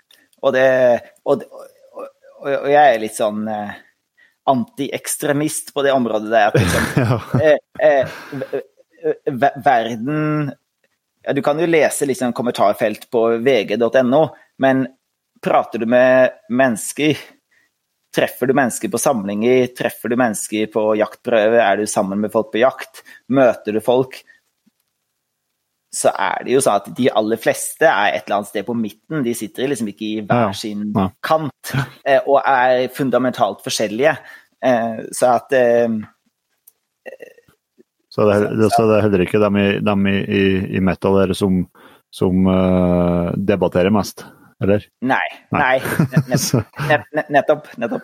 Så at det, det kan jo være Ja. Så at, ja, men det, det syns jeg var en god oppsummering du hadde der, Ja, med at, at, at um, eh, Funker det, og hunden har det fint, og du har det fint Mm. eh, Og selvfølgelig kan du jo liksom Kan du også si at ja, eh, ja, men har hunden det fint, har du det fint, så, eh, og det fungerer, så er det bra. Eh, men samtidig så er det jo litt liksom, med, med, det liksom mest ekstreme så kan du si at ja, i tillegg så har vi jo både som jegere og hundeeiere litt øynene på oss da, fra omgivelsene. sånn at det, man skal jo eh, At det er litt viktig, og at, eh, at det tåler liksom utenforstående som ikke vet hva vi holder på med, at, at de kan se trening uten å reagere. Mm. Eh, og, og uten at det får negative konsekvenser for det vi holder på med, og hobbyen vår. da. Mm. Så at, det, det er jo litt opptatt av. og da ikke bare, ja, men, ja, men Bygge litt bro da, mellom forskjellige leire og si at ja, men virkeligheten ser ikke sånn ut. Og det er ikke sånn at vi ikke setter grenser for hunder når vi driver med belønningsbasert trening. Det er ikke sånn at de kan gjøre hva de vil. Og det er heller ikke sant at folk som ikke trener på den måten, er fæle, slemme dyremishandlere. Det er liksom, det er, det er tull. Det er liksom vulgærversjonen. Ja, ja. Eh, men samtidig så tenker jeg at når vi kan spre kunnskap om eh, flere måter å gjøre og oppnå samme mål, så er det også litt viktig med tanke på det der presset vi har på oss, da, og at vi har øynene på oss fra folk, og det blir flere og flere som ja, man kanskje tror at uh, kjøttet kommer fra Rema 1000 og sånn, som, som uh, reagerer veldig sterkt på noe som vi kanskje ikke syns er forferdelig. Mm. Så at, så at det, det der med at treningsmetodene er på en måte greie i forhold til dyrevelferdsloven, det er liksom en, Mm. en ting å, å, å ha i bakhodet også. Så Ja, det ikke vi, Ja, for jeg, jeg tenker så Det er en del sånn, og det er en viktig diskusjon. og, og for Jeg har sett det i det, um, jeg vet ikke hvor mye du får med av norsk TV, Thomas, men um, det har gått uh, en serie som har gått som en kjempesuksess med uh, hva heter det, fra bølle til bestevenn, eller hva Ja. med en hund på NRK, som har vært kjempesuksess når det skjer på, på seertallene. Uh, og det ser jeg liksom at det, det er sikkert fraksjoner på begge sider på vi som som bare uh, rakker ned noe voldsomt på det som blir vist på TV-en der, da. Uh, og tror jeg virkelig lese da at uh, hun Maren og to hundetreneren som, som ble, anmeldt for at noen mente når hun drog en hund i halsbåndet at det var, var for det var for kraftig kost, og ser folk skrive at det er verste de har sett. og, og Det er masse, masse greier. og så, så, du er inne på, så, så er det antagelig masse, masse forskjellige nyanser på hvordan man hva man gjør og hva man tenker er riktig, men det er jo så jævlig synd ja, når man har uh, klart å få fram en, uh, en person som er kjempedyktig på TV-skjermen og, og klarer å løfte uh, hundresur og, og, og lydighet og, få hund til å fungere godt i hverdagen, liksom, til å bli TV-underholdning som, som slår liksom gullrekka på NRK i se- seertall. Man liksom greier å samle seg og si at så bra, nå har vi oppmerksomhet, la oss bygge videre på dette her. For å løfte eh, kvaliteten på, på hverdags... eh, Eller på, på hvor bra alle hunder, hundere kan få det. Eh, Så Ja. Ta det taket i lag i stedet for å sette og skyte på hverandre. Det er så utrolig destruktivt. Ja, ja men helt, helt enig. Og jeg, jeg satt meg ned og så noen av noen episodene der, og jeg syns jo at eh, Maren har gjort en kjempegod jobb med å eh, Jeg vet ikke om du kjenner igjen litt, litt av det jeg prata om, med, om, om, om trening. og er, Jeg syns hun gjør en kjempegod jobb for å eh, spre god hundetrening. Ja, Eh, og, og, og også understreke eh, den, eh, den belønningsbaserte treninga som, som ligger i bunn. Eh, så at eh, Jeg syns det var et kjempefint program, og at Maren gjør en utrolig god jobb. Mm. Eh, så og så får man huske, huske på at det er TV og det er underholdning. Så at, eh, så, at i, i den perfekte verden, og hvis det ikke hadde vært for TV, så kanskje hun ikke hadde gått så fort frem. Eh, og, og kanskje ikke, ikke tatt hunden eh, midt midt ut det mest provoserende, men, men, skal det bli god TV, så er du jo nødt til det. Mm. Og han Anton er jo åpenbart et TV-talent, da. Herregud, for en type, ass. Jeg forstyrra sånn jeg skrek. Ja. Men en annen ting jeg må spørre om, Thomas. Uh, uh, liksom også forskjeller på, på, individ, og kanskje spesielt raser i det her, uh, i det jeg skal fram til her nå. Det, jeg har jo bestandig vokst opp med, med jakthunder. vokst opp med jakthunder, har kun hatt jakthunder ja, som, som, mitt eie. Da, da med Bretton og rå, rovviltstøvere og, og, og jevnthunder. Um, jeg opplever jo at uh, ja, ja, av de rasene der, så vil jeg jo si at det er mulig at det er jeg som får dem veldig stri og, og sta og egen òg.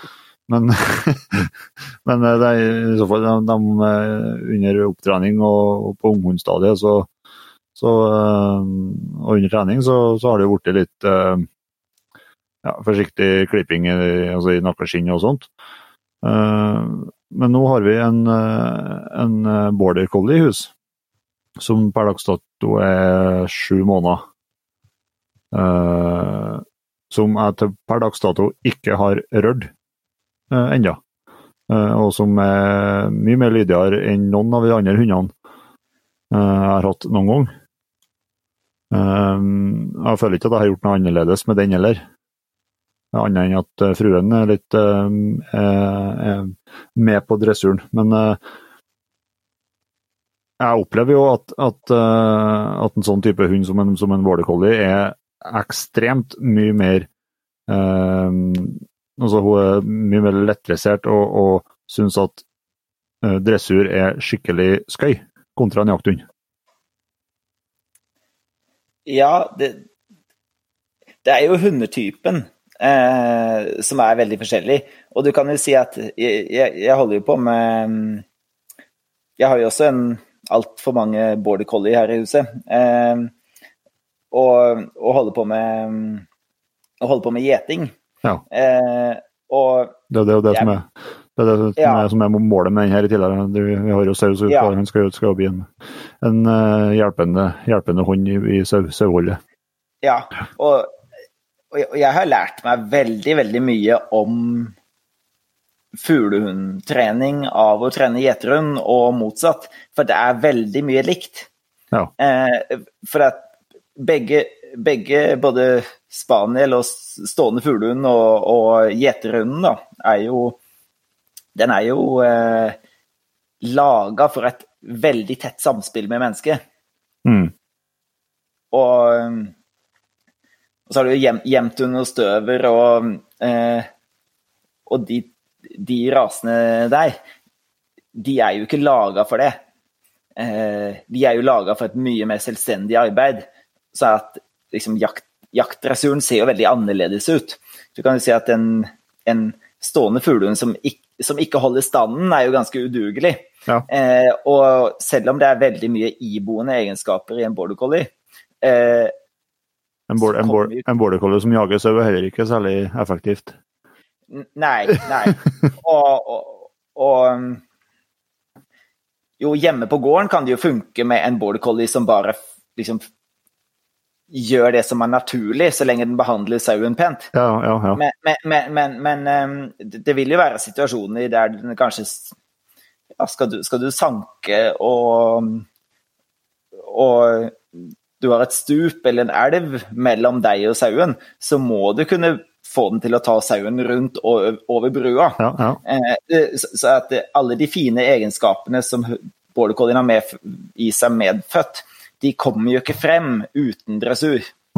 Eh, og, og, det er litt det samme som med en spaniel eller en, eller en stående fuglehund. At det samspillet, det, det, kommer jo frem gjennom at du jobber med en. Ja. Eh, mens det er jo eh, annerledes med de jakthundtypene som jobber veldig selvstendig. Ja, ja. De, det er jo Selvfølgelig er det, det er fint at de kan komme på innkalling, men, eh, men eh, trenger jo strengt tatt ikke det, når du kan kjøre og finne de med peilen. Eh, og, og, og, og, dressuren skjer av seg sjøl eh, når de får erfaring i, eh, i skogen. Ja. Eller ja, ikke 100% men godt på vei sammenlignet med de andre. Da. Mm. Så. Og så er det, så er det liksom for, for, egen, for, egen, del også kjenner jeg at jeg har jo mye mer lyst til å ut og trene, trene uh, dressur med, med, med border collien enn med andre hundene, for at man får så utrolig kjapp respons på treninga. Med, ja, på, på, den, på den border collien enn med, ja, enn med, enn med støvelen. Jeg, opp, jeg opplever at det er ganske mye mer mye mer eh, oppi mellom ørene på border collien enn det er på, på de tre andre hundene som står her. ja, det er Ja. Det, de, de, de, de, har vel sine eh, styrker på forskjellige områder. Ja, ja. Eh, men Jo, og det, og, og det er jo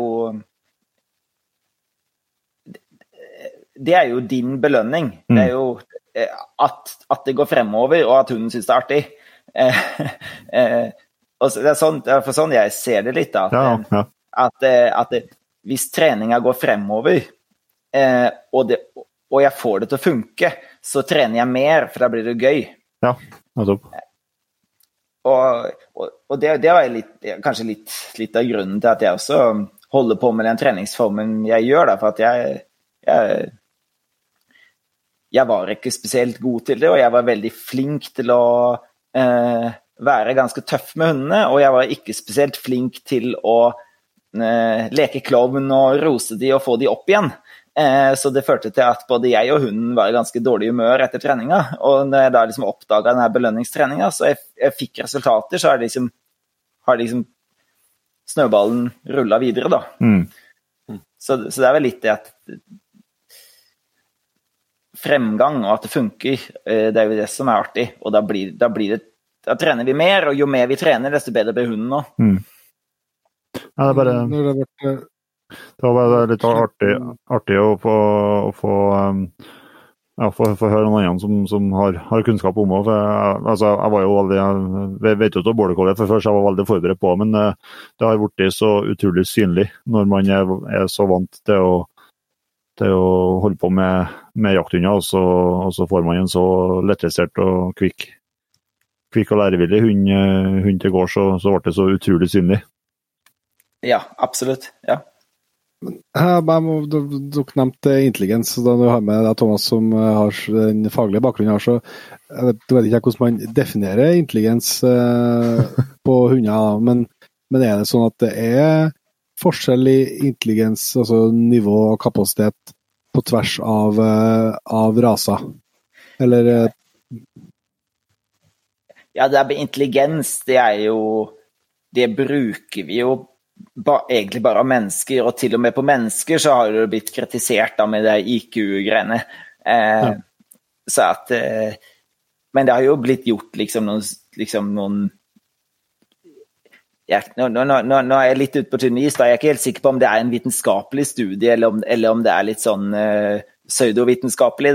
Men, men, du får sånne lister da, hvem er den smarteste hunden, og sånn, de sånn populærvitenskapelige du kan lese.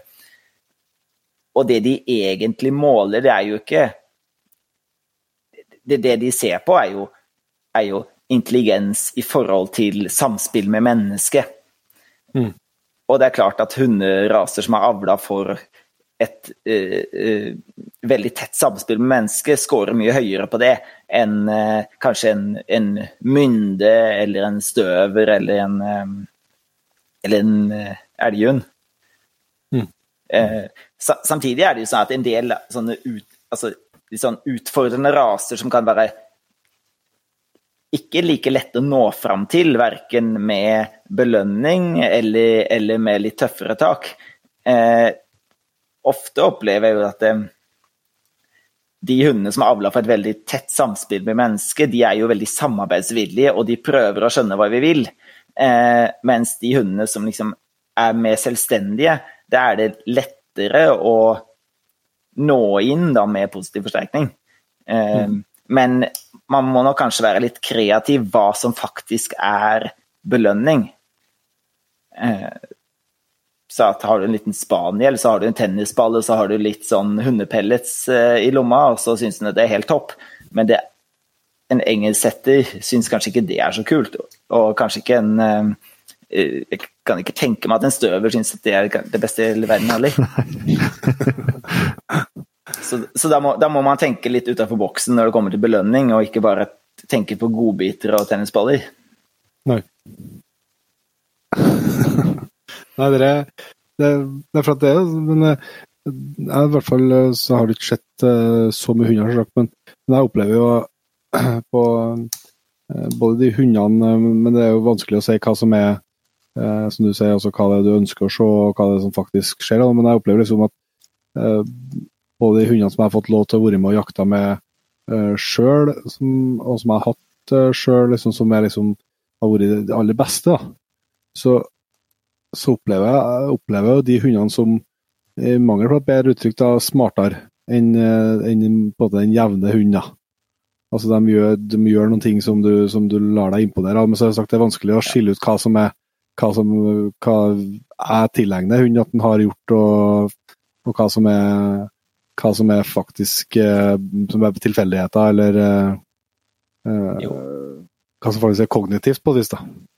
Jo, jo, men det er klart at det fins jo det, eh, det, er jo hunder som har mye større jaktvett enn andre. Mm. Og som får, og får, til ting, både viltfinnerevne evne og det å ja, men, håndtere forskjellige typer fugl, eller at de er veldig gode til å løse ting eh, Løse et krevende spor eller et, et ettersøk mm, som et rapportsøk. og det, det er klart det er, det er jo store forskjeller. Mm. Ja, for Det er fall det som jeg opplever når jeg prater med Jeg har både vært med jakta sjøl og, og prater med folk som har hatt eh, Jeg syns han sa det veldig godt, uh, Nomar Trøen. Vi hadde med og snakka om, uh, om løshundjakt. Han, Jeg merka veldig godt det. Han sa liksom at han mente det var like langt mellom en, en, en topphund og en god hund som det var mellom en god hund og en dårlig hund. og dem som ja, som jeg har snakka med, som har kanskje hatt litt det som er topphunder av det jeg har fått sett sjøl, og det jeg definerer som, som topphund, i hvert fall, så, så, er det akkurat det med, med Det virker som det, det, det er den jakt, altså den intelligensen på, som, som, skiller dem ut. altså eh, Jaktlyst er selvsagt må ligge i bunnen, og sånt, men det er et eller annet de, de har noe, noe ekstra ved seg. Jo, det, det, det, er noen som har det der, det, det lille ekstra. Mm. Absolutt. Mm. Jeg, må spørre, jeg fikk et spørsmål i hodet i stad. Når du snakka om belønninger, har du, har du, opplevd å ha noen hunder som uh, enten som er dine, eller som du har hatt uh, på kurs, eller som, som ikke har klart å funnet noen belønning som, uh, som de responderer på? Og liksom der jeg ikke jeg er ikke interessert i noe som Jeg er, jeg er interessert i noe artig. Eller finnes det alltid, hvis du bare leter lenge nok? Jo, du finner noe til alle, men hvor, hvor, hvor villig den er til å jobbe for det, eh, det er jo forskjellig. Men, mm. eh, men, skal vi tenke veldig stort på belønning, så er det jo ja, men Hvor hardt er ikke en hannhund villig til å jobbe for å komme til en tispe med løpetid? Eh, det er kanskje ikke det mest praktiske å bruke i dressuren, men, eh, men, men, men, jeg har brukt det som belønning. Ja. Eh, litt, litt, litt, litt, sånn for moro skyld, bare for å ha prøvd det. Eh, ja, men hold deg, hold deg unna tispa, gjør, gjør, jobben din, og så kan jeg si vær så god. Eh, og, og, og, de trenger, trenger, kanskje ikke pare seg, da, men det er jo stor nok belønning å få komme fram og flørte i fem sekunder. Eh, så, så, absolutt, det, det, funker det, men det er jo, det er jo mm, krevende i lengden hvis du skal holde på med daglig trening. ja, og eh, hvis det er noen som mener at belønningstrening er stressende, så tror jeg kanskje de har rett hvis man bruker, hvis man bruker det på denne måten.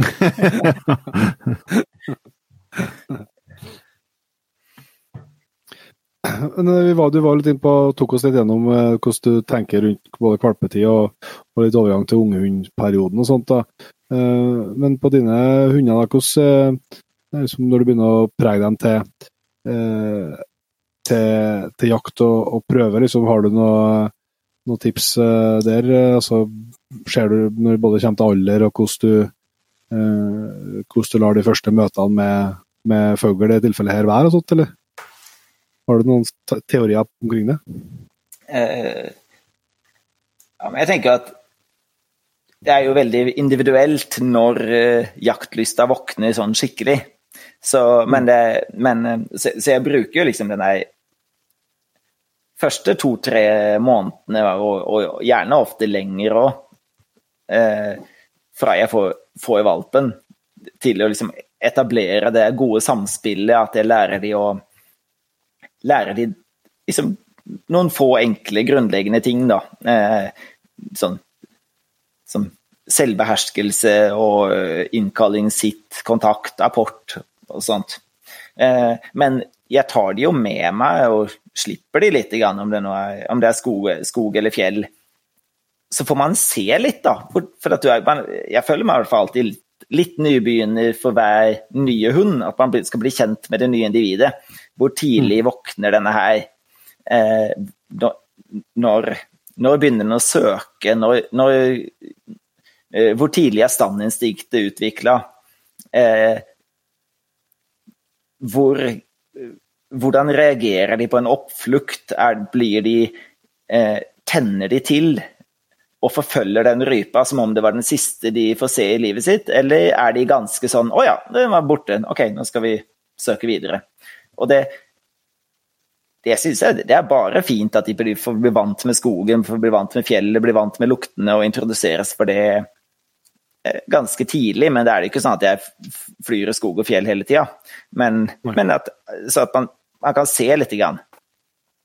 Og så er det jo litt individuelt, da, at um, i den fasen der uh, i, Før de har våkna, da er de jo temmelig lydige. Og så er det jo det å beholde det, liksom, I den perfekte verden, da, tenker jeg da, at, at jeg beholder liksom en god balanse mellom lydighet og kontroll på ene sida, og at den får utvikle jaktlysten på andre sida. Mm. For jeg tenker at når man skal jobbe med, med belønningstrening, så er det liksom å la, la, de skli ut veldig og bli jaktmaskin, og så hanke inn igjen. Eh, det, er liksom ikke den anbefalte metoden når de jobber belønningsbasert. For, for da lager du deg jo Da lar du hunden utvikle en del veldig gode ting og en del negative ting som jeg må plukke av seinere.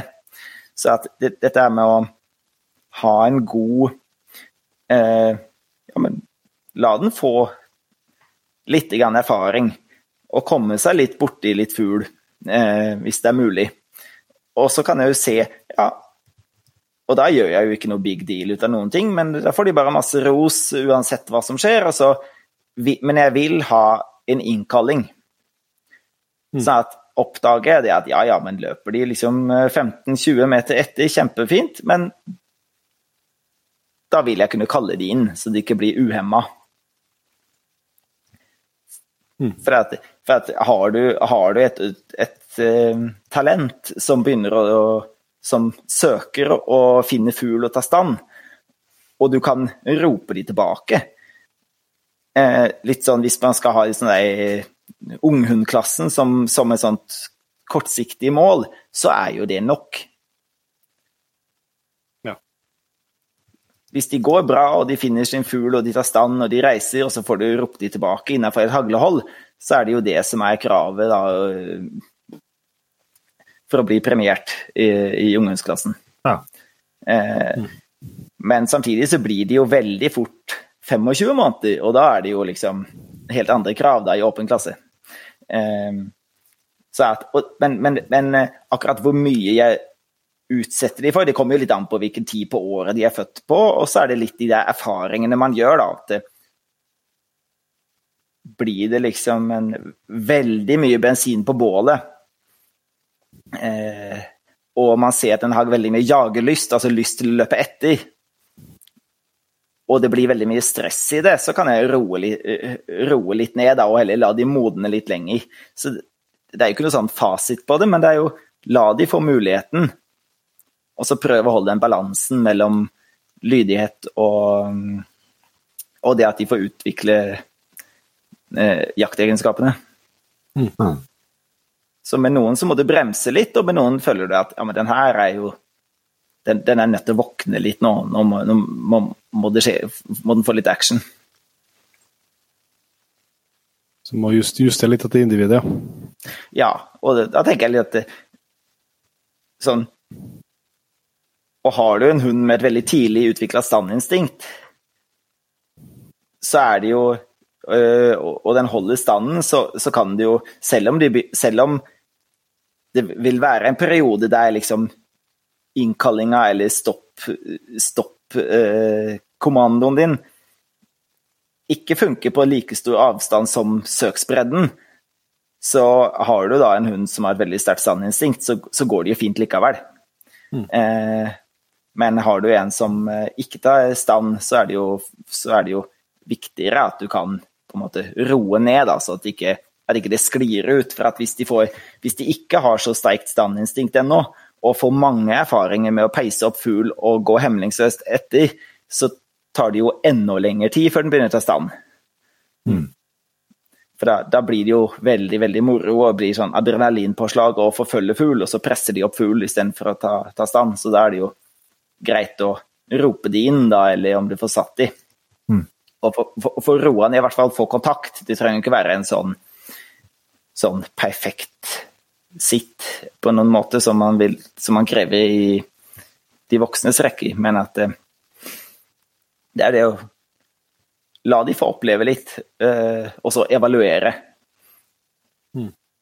Det, er, det, er, litt bare du har et mål som du ser for deg, så kan du jo etter hver gang du har vært i fjellet eller hver gang du har hatt en dressurøkt, spørre deg liksom, ja, men kommer jeg litt nærmere målet, eller kommer jeg lenger vekk fra målet? Og så prøve å finne den der balansen. Ja, den, er på riktig kurs. Ja, og så kommer det selvfølgelig litt an på ambisjonsnivået, da. Det finnes jo massevis med stående fuglehunder i, i, i, Norge og, og sikkert i hvert, fall, i hvert fall litt nordover i Sverige, da når man har uh, Hvor vi har ganske lik uh, jakttradisjon, som, mm. Som, er hos jegere som overhodet ikke er interessert i eh, jaktprøver. Og man har hunder som går godt, og de tar, finner mye fugl, og de holder standen, og så er det en go veldig god jakthund. Eh, men har du ambisjoner om, om, å gå prøver, så er det jo litt viktigere da at man, eh, at man har eh, at, man kan, at man, får roa ned, og så, og så er det dette med apporten da, som man altså har med meg. da, sånn at jeg kan har jeg trent apport hjemme i hagen, at jeg også gjør det i fjellet innimellom, bare for å se at det funker i det miljøet også. Mm. Eh, men samtidig er det jo selv Det vil jo alltid være en fordel hvis hunden er rolig i oppflukt. Eh, både for effektiviteten og at, du, at ikke det ødelegger skuddsjanser, og for sikkerheten, da, at selv om man kanskje ikke er så opptatt av det der med jaktprøver. Mm. Helt er klart. Og det, og det henger jo sammen eh, litt, grann, at eh, får du roa ned hunden eh, i oppflukt, så er det altså en sammenheng med, med hvor god den er til å holde standen. For at begge deler er jo en situasjon der hunden er i ro og venter på meg. Så at hvis jeg kan sette den og få den til å bli på ett sted, så er det lettere også, og den der som er litt treig, til å feste stand og holde stand, så er det lettere hvis du har god kontroll på den. Så mm. Enig. Ja, men det var en eh, bra, bra oppsummering, tenker jeg, på eh, Har man liksom klart å komme seg helt dit, så har, man, uh, tenker jeg, har man gode sjanser for å få mye fine jaktopplevelser i, i skog og fjell, altså. Det er jo det er ikke det er, sagt litt uh, om når vi snakka om forskjellige raser og sånn her med Altså Jeg tenker i hvert fall tenker at en uh, for, å ha hatt både fuglehund og elghund, så ser jeg for meg at uh, en, en kjempegod jakthund på fuglehund på, på, jakt, han er, han er strengt tatt nærmere en Eller må være nærmere en, en førsteprøve på jaktprøve enn hva en, eh, enn hva en uh, elghund trenger å være for at du da skal få skutt noen elger for den. For også Hvis de ikke holder stand, eller uh, bare hopper og spretter etter fuglen så du ikke får skutt og, og sånn, så, så, er det faktisk Eller i hvert fall hvis de ikke holder stand, så er det jo mindre effektivt å ha med seg et fuglehund enn, enn, det å, enn det å gå stokk. Så ja. du, må, du, må, liksom ha en ganske Kanskje opp mot jaktprøve Du må ha høyere kvalitet, da, opplever jeg, på, på fuglehundsida enn på, på, andre, for at det likevel skal du kan eh, være langt unna på vis å, å, å klare en førstepremie på, på løshundprøve og likevel ha fine opplevelser i, i skogen på, på løshundjakt. Um, men det, jo, det, jo, det, det er lengre, lengre, avstand. Ja, de krever jo mer eh, Fuglehundene krever jo mer dressur for å funke. Mm. Mm. Absolutt. Nei, men jeg syns at vi har fått uh, Jeg har fortsatt uh, flere spørsmål på lista, for så vidt, men jeg ser at uh, klokka går jo, så jeg tror jeg må prøve å styre meg sånn noenlunde, så at du får Vi får, slippe deg, Thomas. Men vi har en sånn faste faste avslutningsspørsmål og litt sånn som vi, som vi selvsagt ikke kan hoppe over. Der er det første spørsmålet av det her Du går på jaktutstyr. Av det jaktutstyret du har anskaffa deg senere årene, er det noe du har blitt ekstra glad i, som du, som ikke klarer deg uten og kan tipse, tips om videre?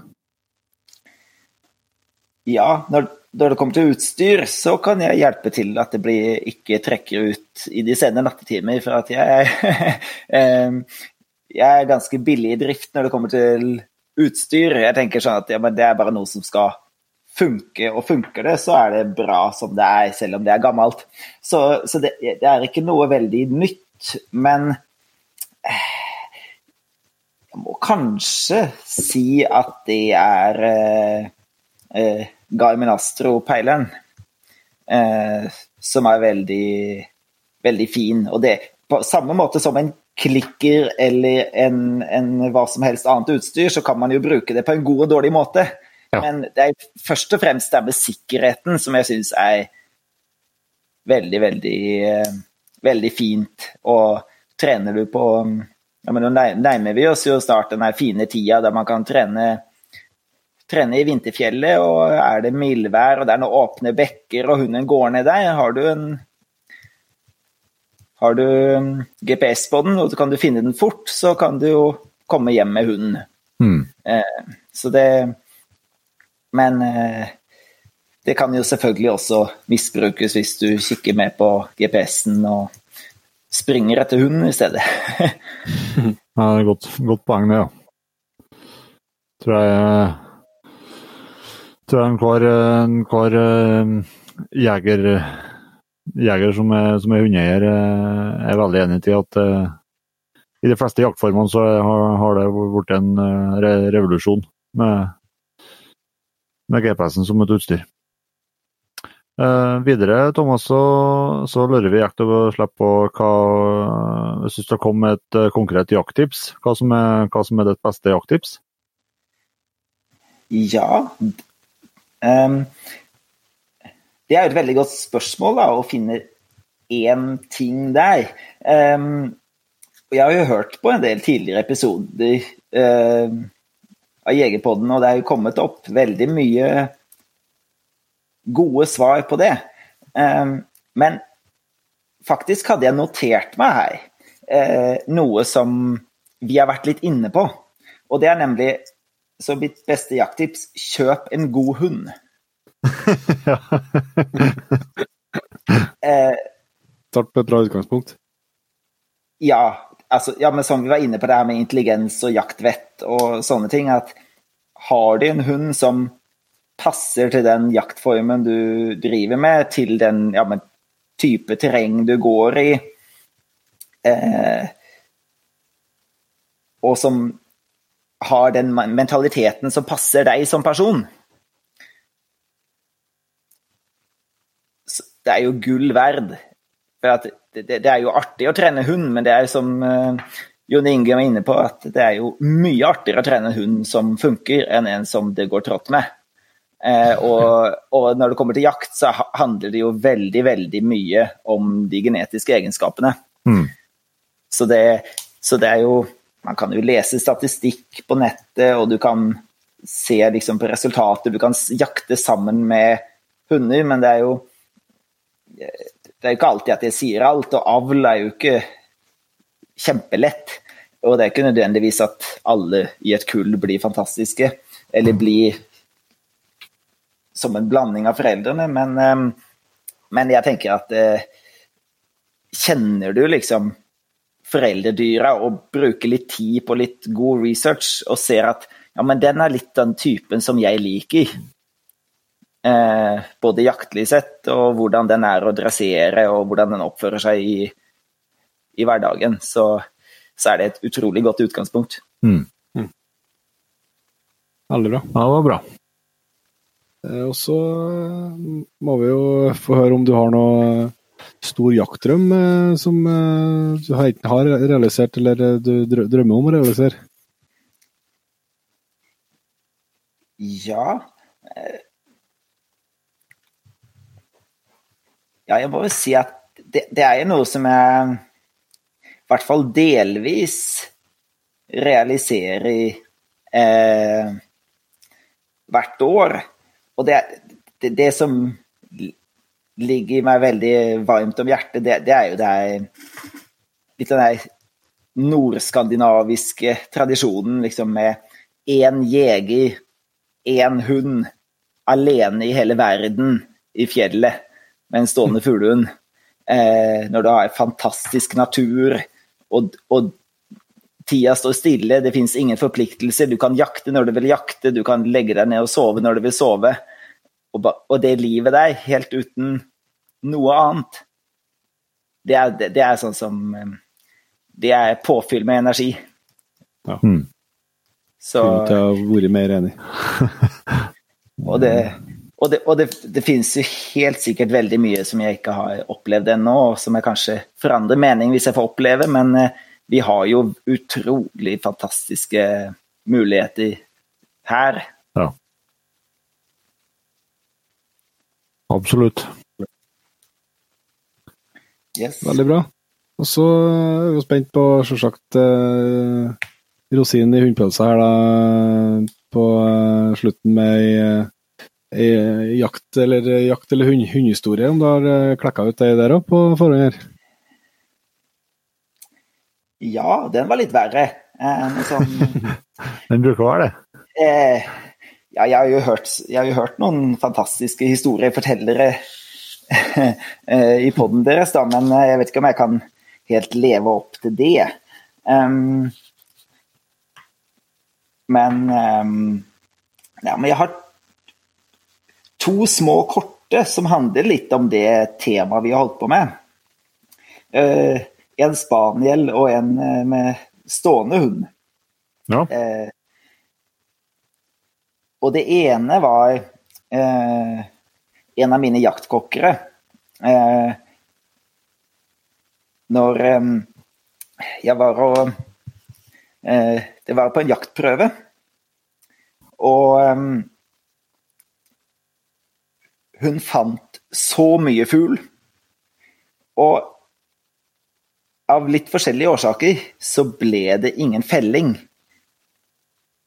Gang på gang på gang på gang. Og hun Og jeg har aldri hatt det, følt på det fantastiske samspillet med en spaniel at det er nesten tankelesing, nesten som en usynlig gummistrikk mellom oss. Og hun dekket terrenget akkurat der jeg ville, og var systematisk og jobba og fant fugler. Og noen gikk over publikum, så skytterne måtte eh, holde inne skuddet. Noen letta eh, utover en liten innsjø. Noen ganger ble det bom. Og vi fikk utrolig lang slipptid, for dommeren likte, likte hunden min veldig, veldig godt. Og, men du kan jo ikke få premie uten at det blir felt og at det blir en rapport. Så helt på slutten av dagen, og jeg tenkte nå, nå er det slutt på, snart slutt på energien, så um, merka jeg at hun ville trekke ned mot vannkanten. Men samtidig så visste hun at det er ikke lov å gå Det er jo ikke lov å gå utafor haglehold, men jeg merka på henne at hun liksom ville ned dit. Så jeg fikk henne jo over, da, så hun ikke, hun får, de får jo ikke lov å jakte for langt ut. Så jeg fikk henne over. Og så stoppa jeg henne litt, og så uh, spurte jeg da henne meg til dommeren ja, kan, er det greit at vi går ned helt ned til vannet, og liksom er skytterne, skytterne med. Ja, jo, jo, du kan vel det, hvis du tror det har noe for seg. Og så, mens hun da gikk et slag på andre siden, så flytta jeg meg litt nærmere vannkanten, så at på neste slaget så var det jo innafor. Og så støtte hun en fasan helt i vannkanten, som ble felt eh, ute på åpent vann, og hun fikk, gjorde en kjempefin vannapport. Eh, og vi ble eh, da avslutta som prøvens beste hund. Og akkurat det der samspillet der at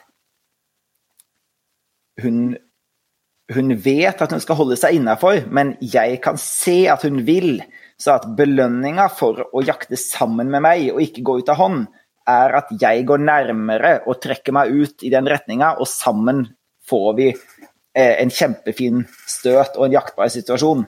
Eh, det, det var noe sånt som sitter igjen, for det, det er sånn man strever etter, men det er sjelden at du liksom faktisk får det til. Og kanskje du får det til alene, men ikke når du har med deg en dommer. eh, ja, herlig følelse. Så det, det, det var jo Og så um, Og så hadde jeg en um, annen opplevelse. Det, det, det, handler ikke så mye om fantastisk uh, trening. Det handler mer om at en, en veldig talentfull unghund som var en, en forster som jeg har, som hun var Hun var vel ni-ti måneder gammel, ganske tidlig jaktmoden. Og jeg tenkte at nei, vi må være med på jakt. Jeg må begynne å jakte med dem, eh, for hun, hun, følte hun var klar for det. Og jeg fikk en eh, Det var eh, oppe i Finnmark, det var i skogen, men det var, det var, hun fant rype i skogen. Tok en stram stand. Og når jeg jakter med unge hunder, så er jeg litt forsiktig med å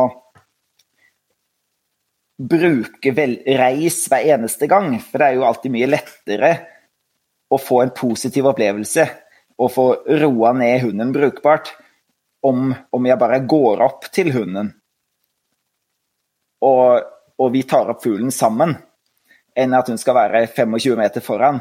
Og, og, og jeg kanskje må rope litt hvis jeg skal felle også, for å få stoppa hunden. Mm. Så jeg, jeg kom meg opp, og hun avanserte til ny stand, og gikk, vi gikk liksom side om side. Det gikk opp en enkeltrype, og jeg fikk, fikk felt den. Jeg så den gikk ned, men hun var jo ganske ung, hun var liksom ikke bevisst. Jeg så at hun skjønte ikke helt hva det der var for noe. Men hun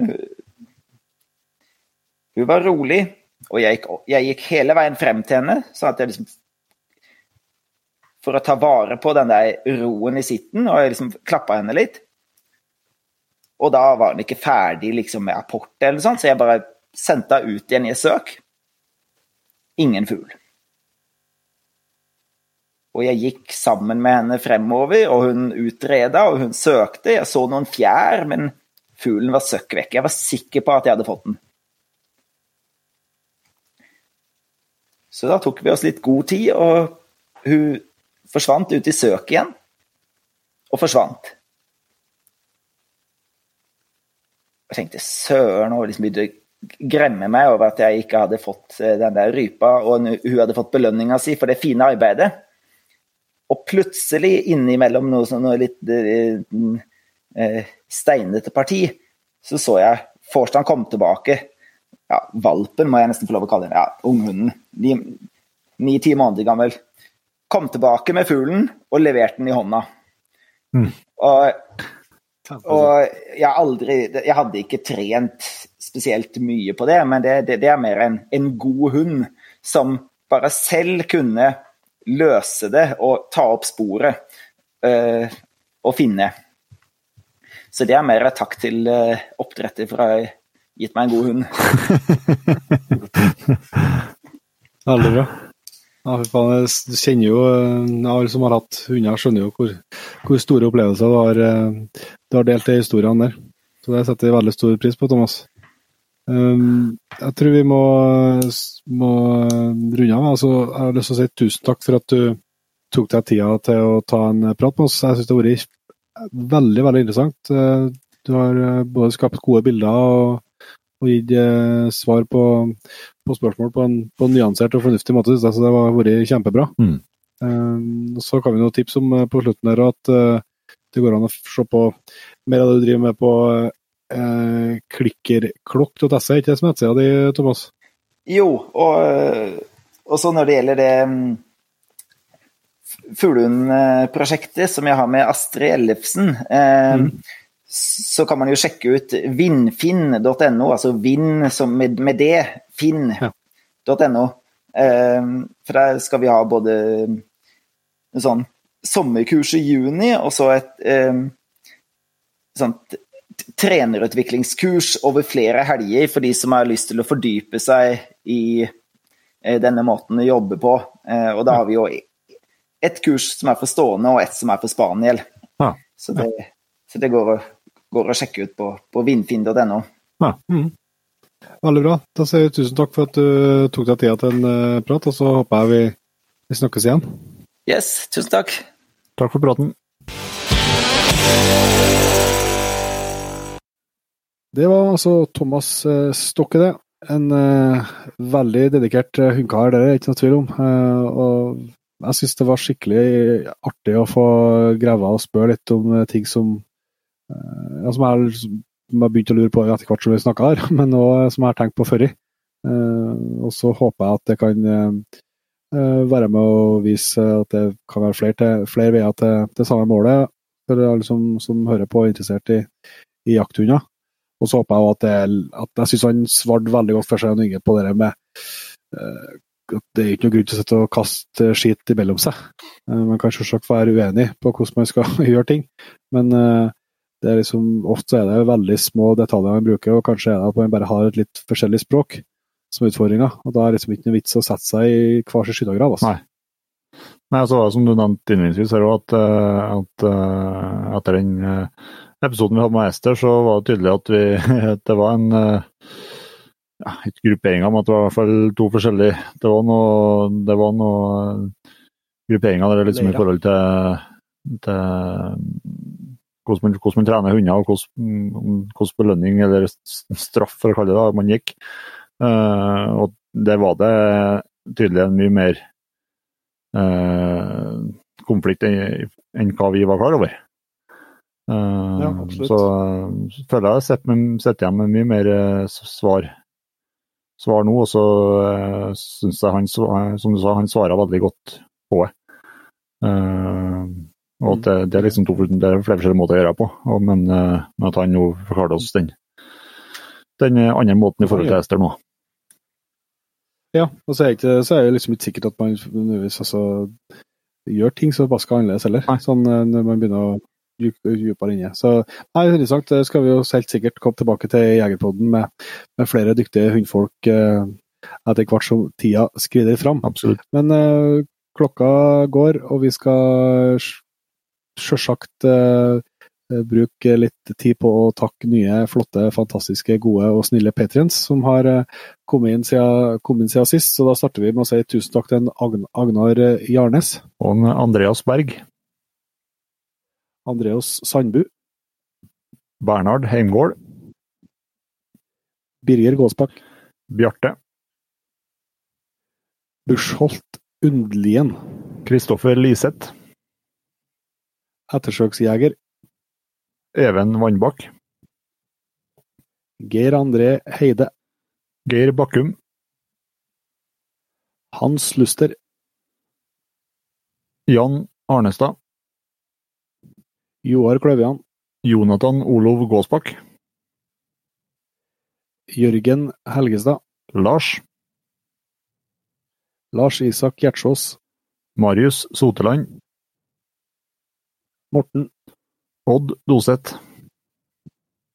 Ola Gåsbakk. Ole Kristian Helstad Svartås. Roar Sandodden. Roger Fin. Roger Ludvigsen. Roger Meås. Simon Larsen. Truls Berg. Og Vinsrygg.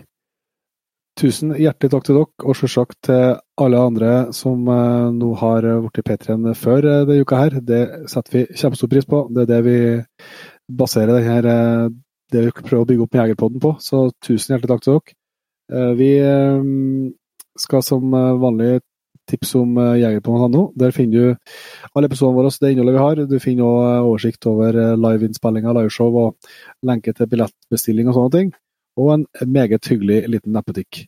Så da sjekk ut det, og så ser vi som vi bruker å gjøre, Jon Inge, til neste gang. Vi høres. Vi høres.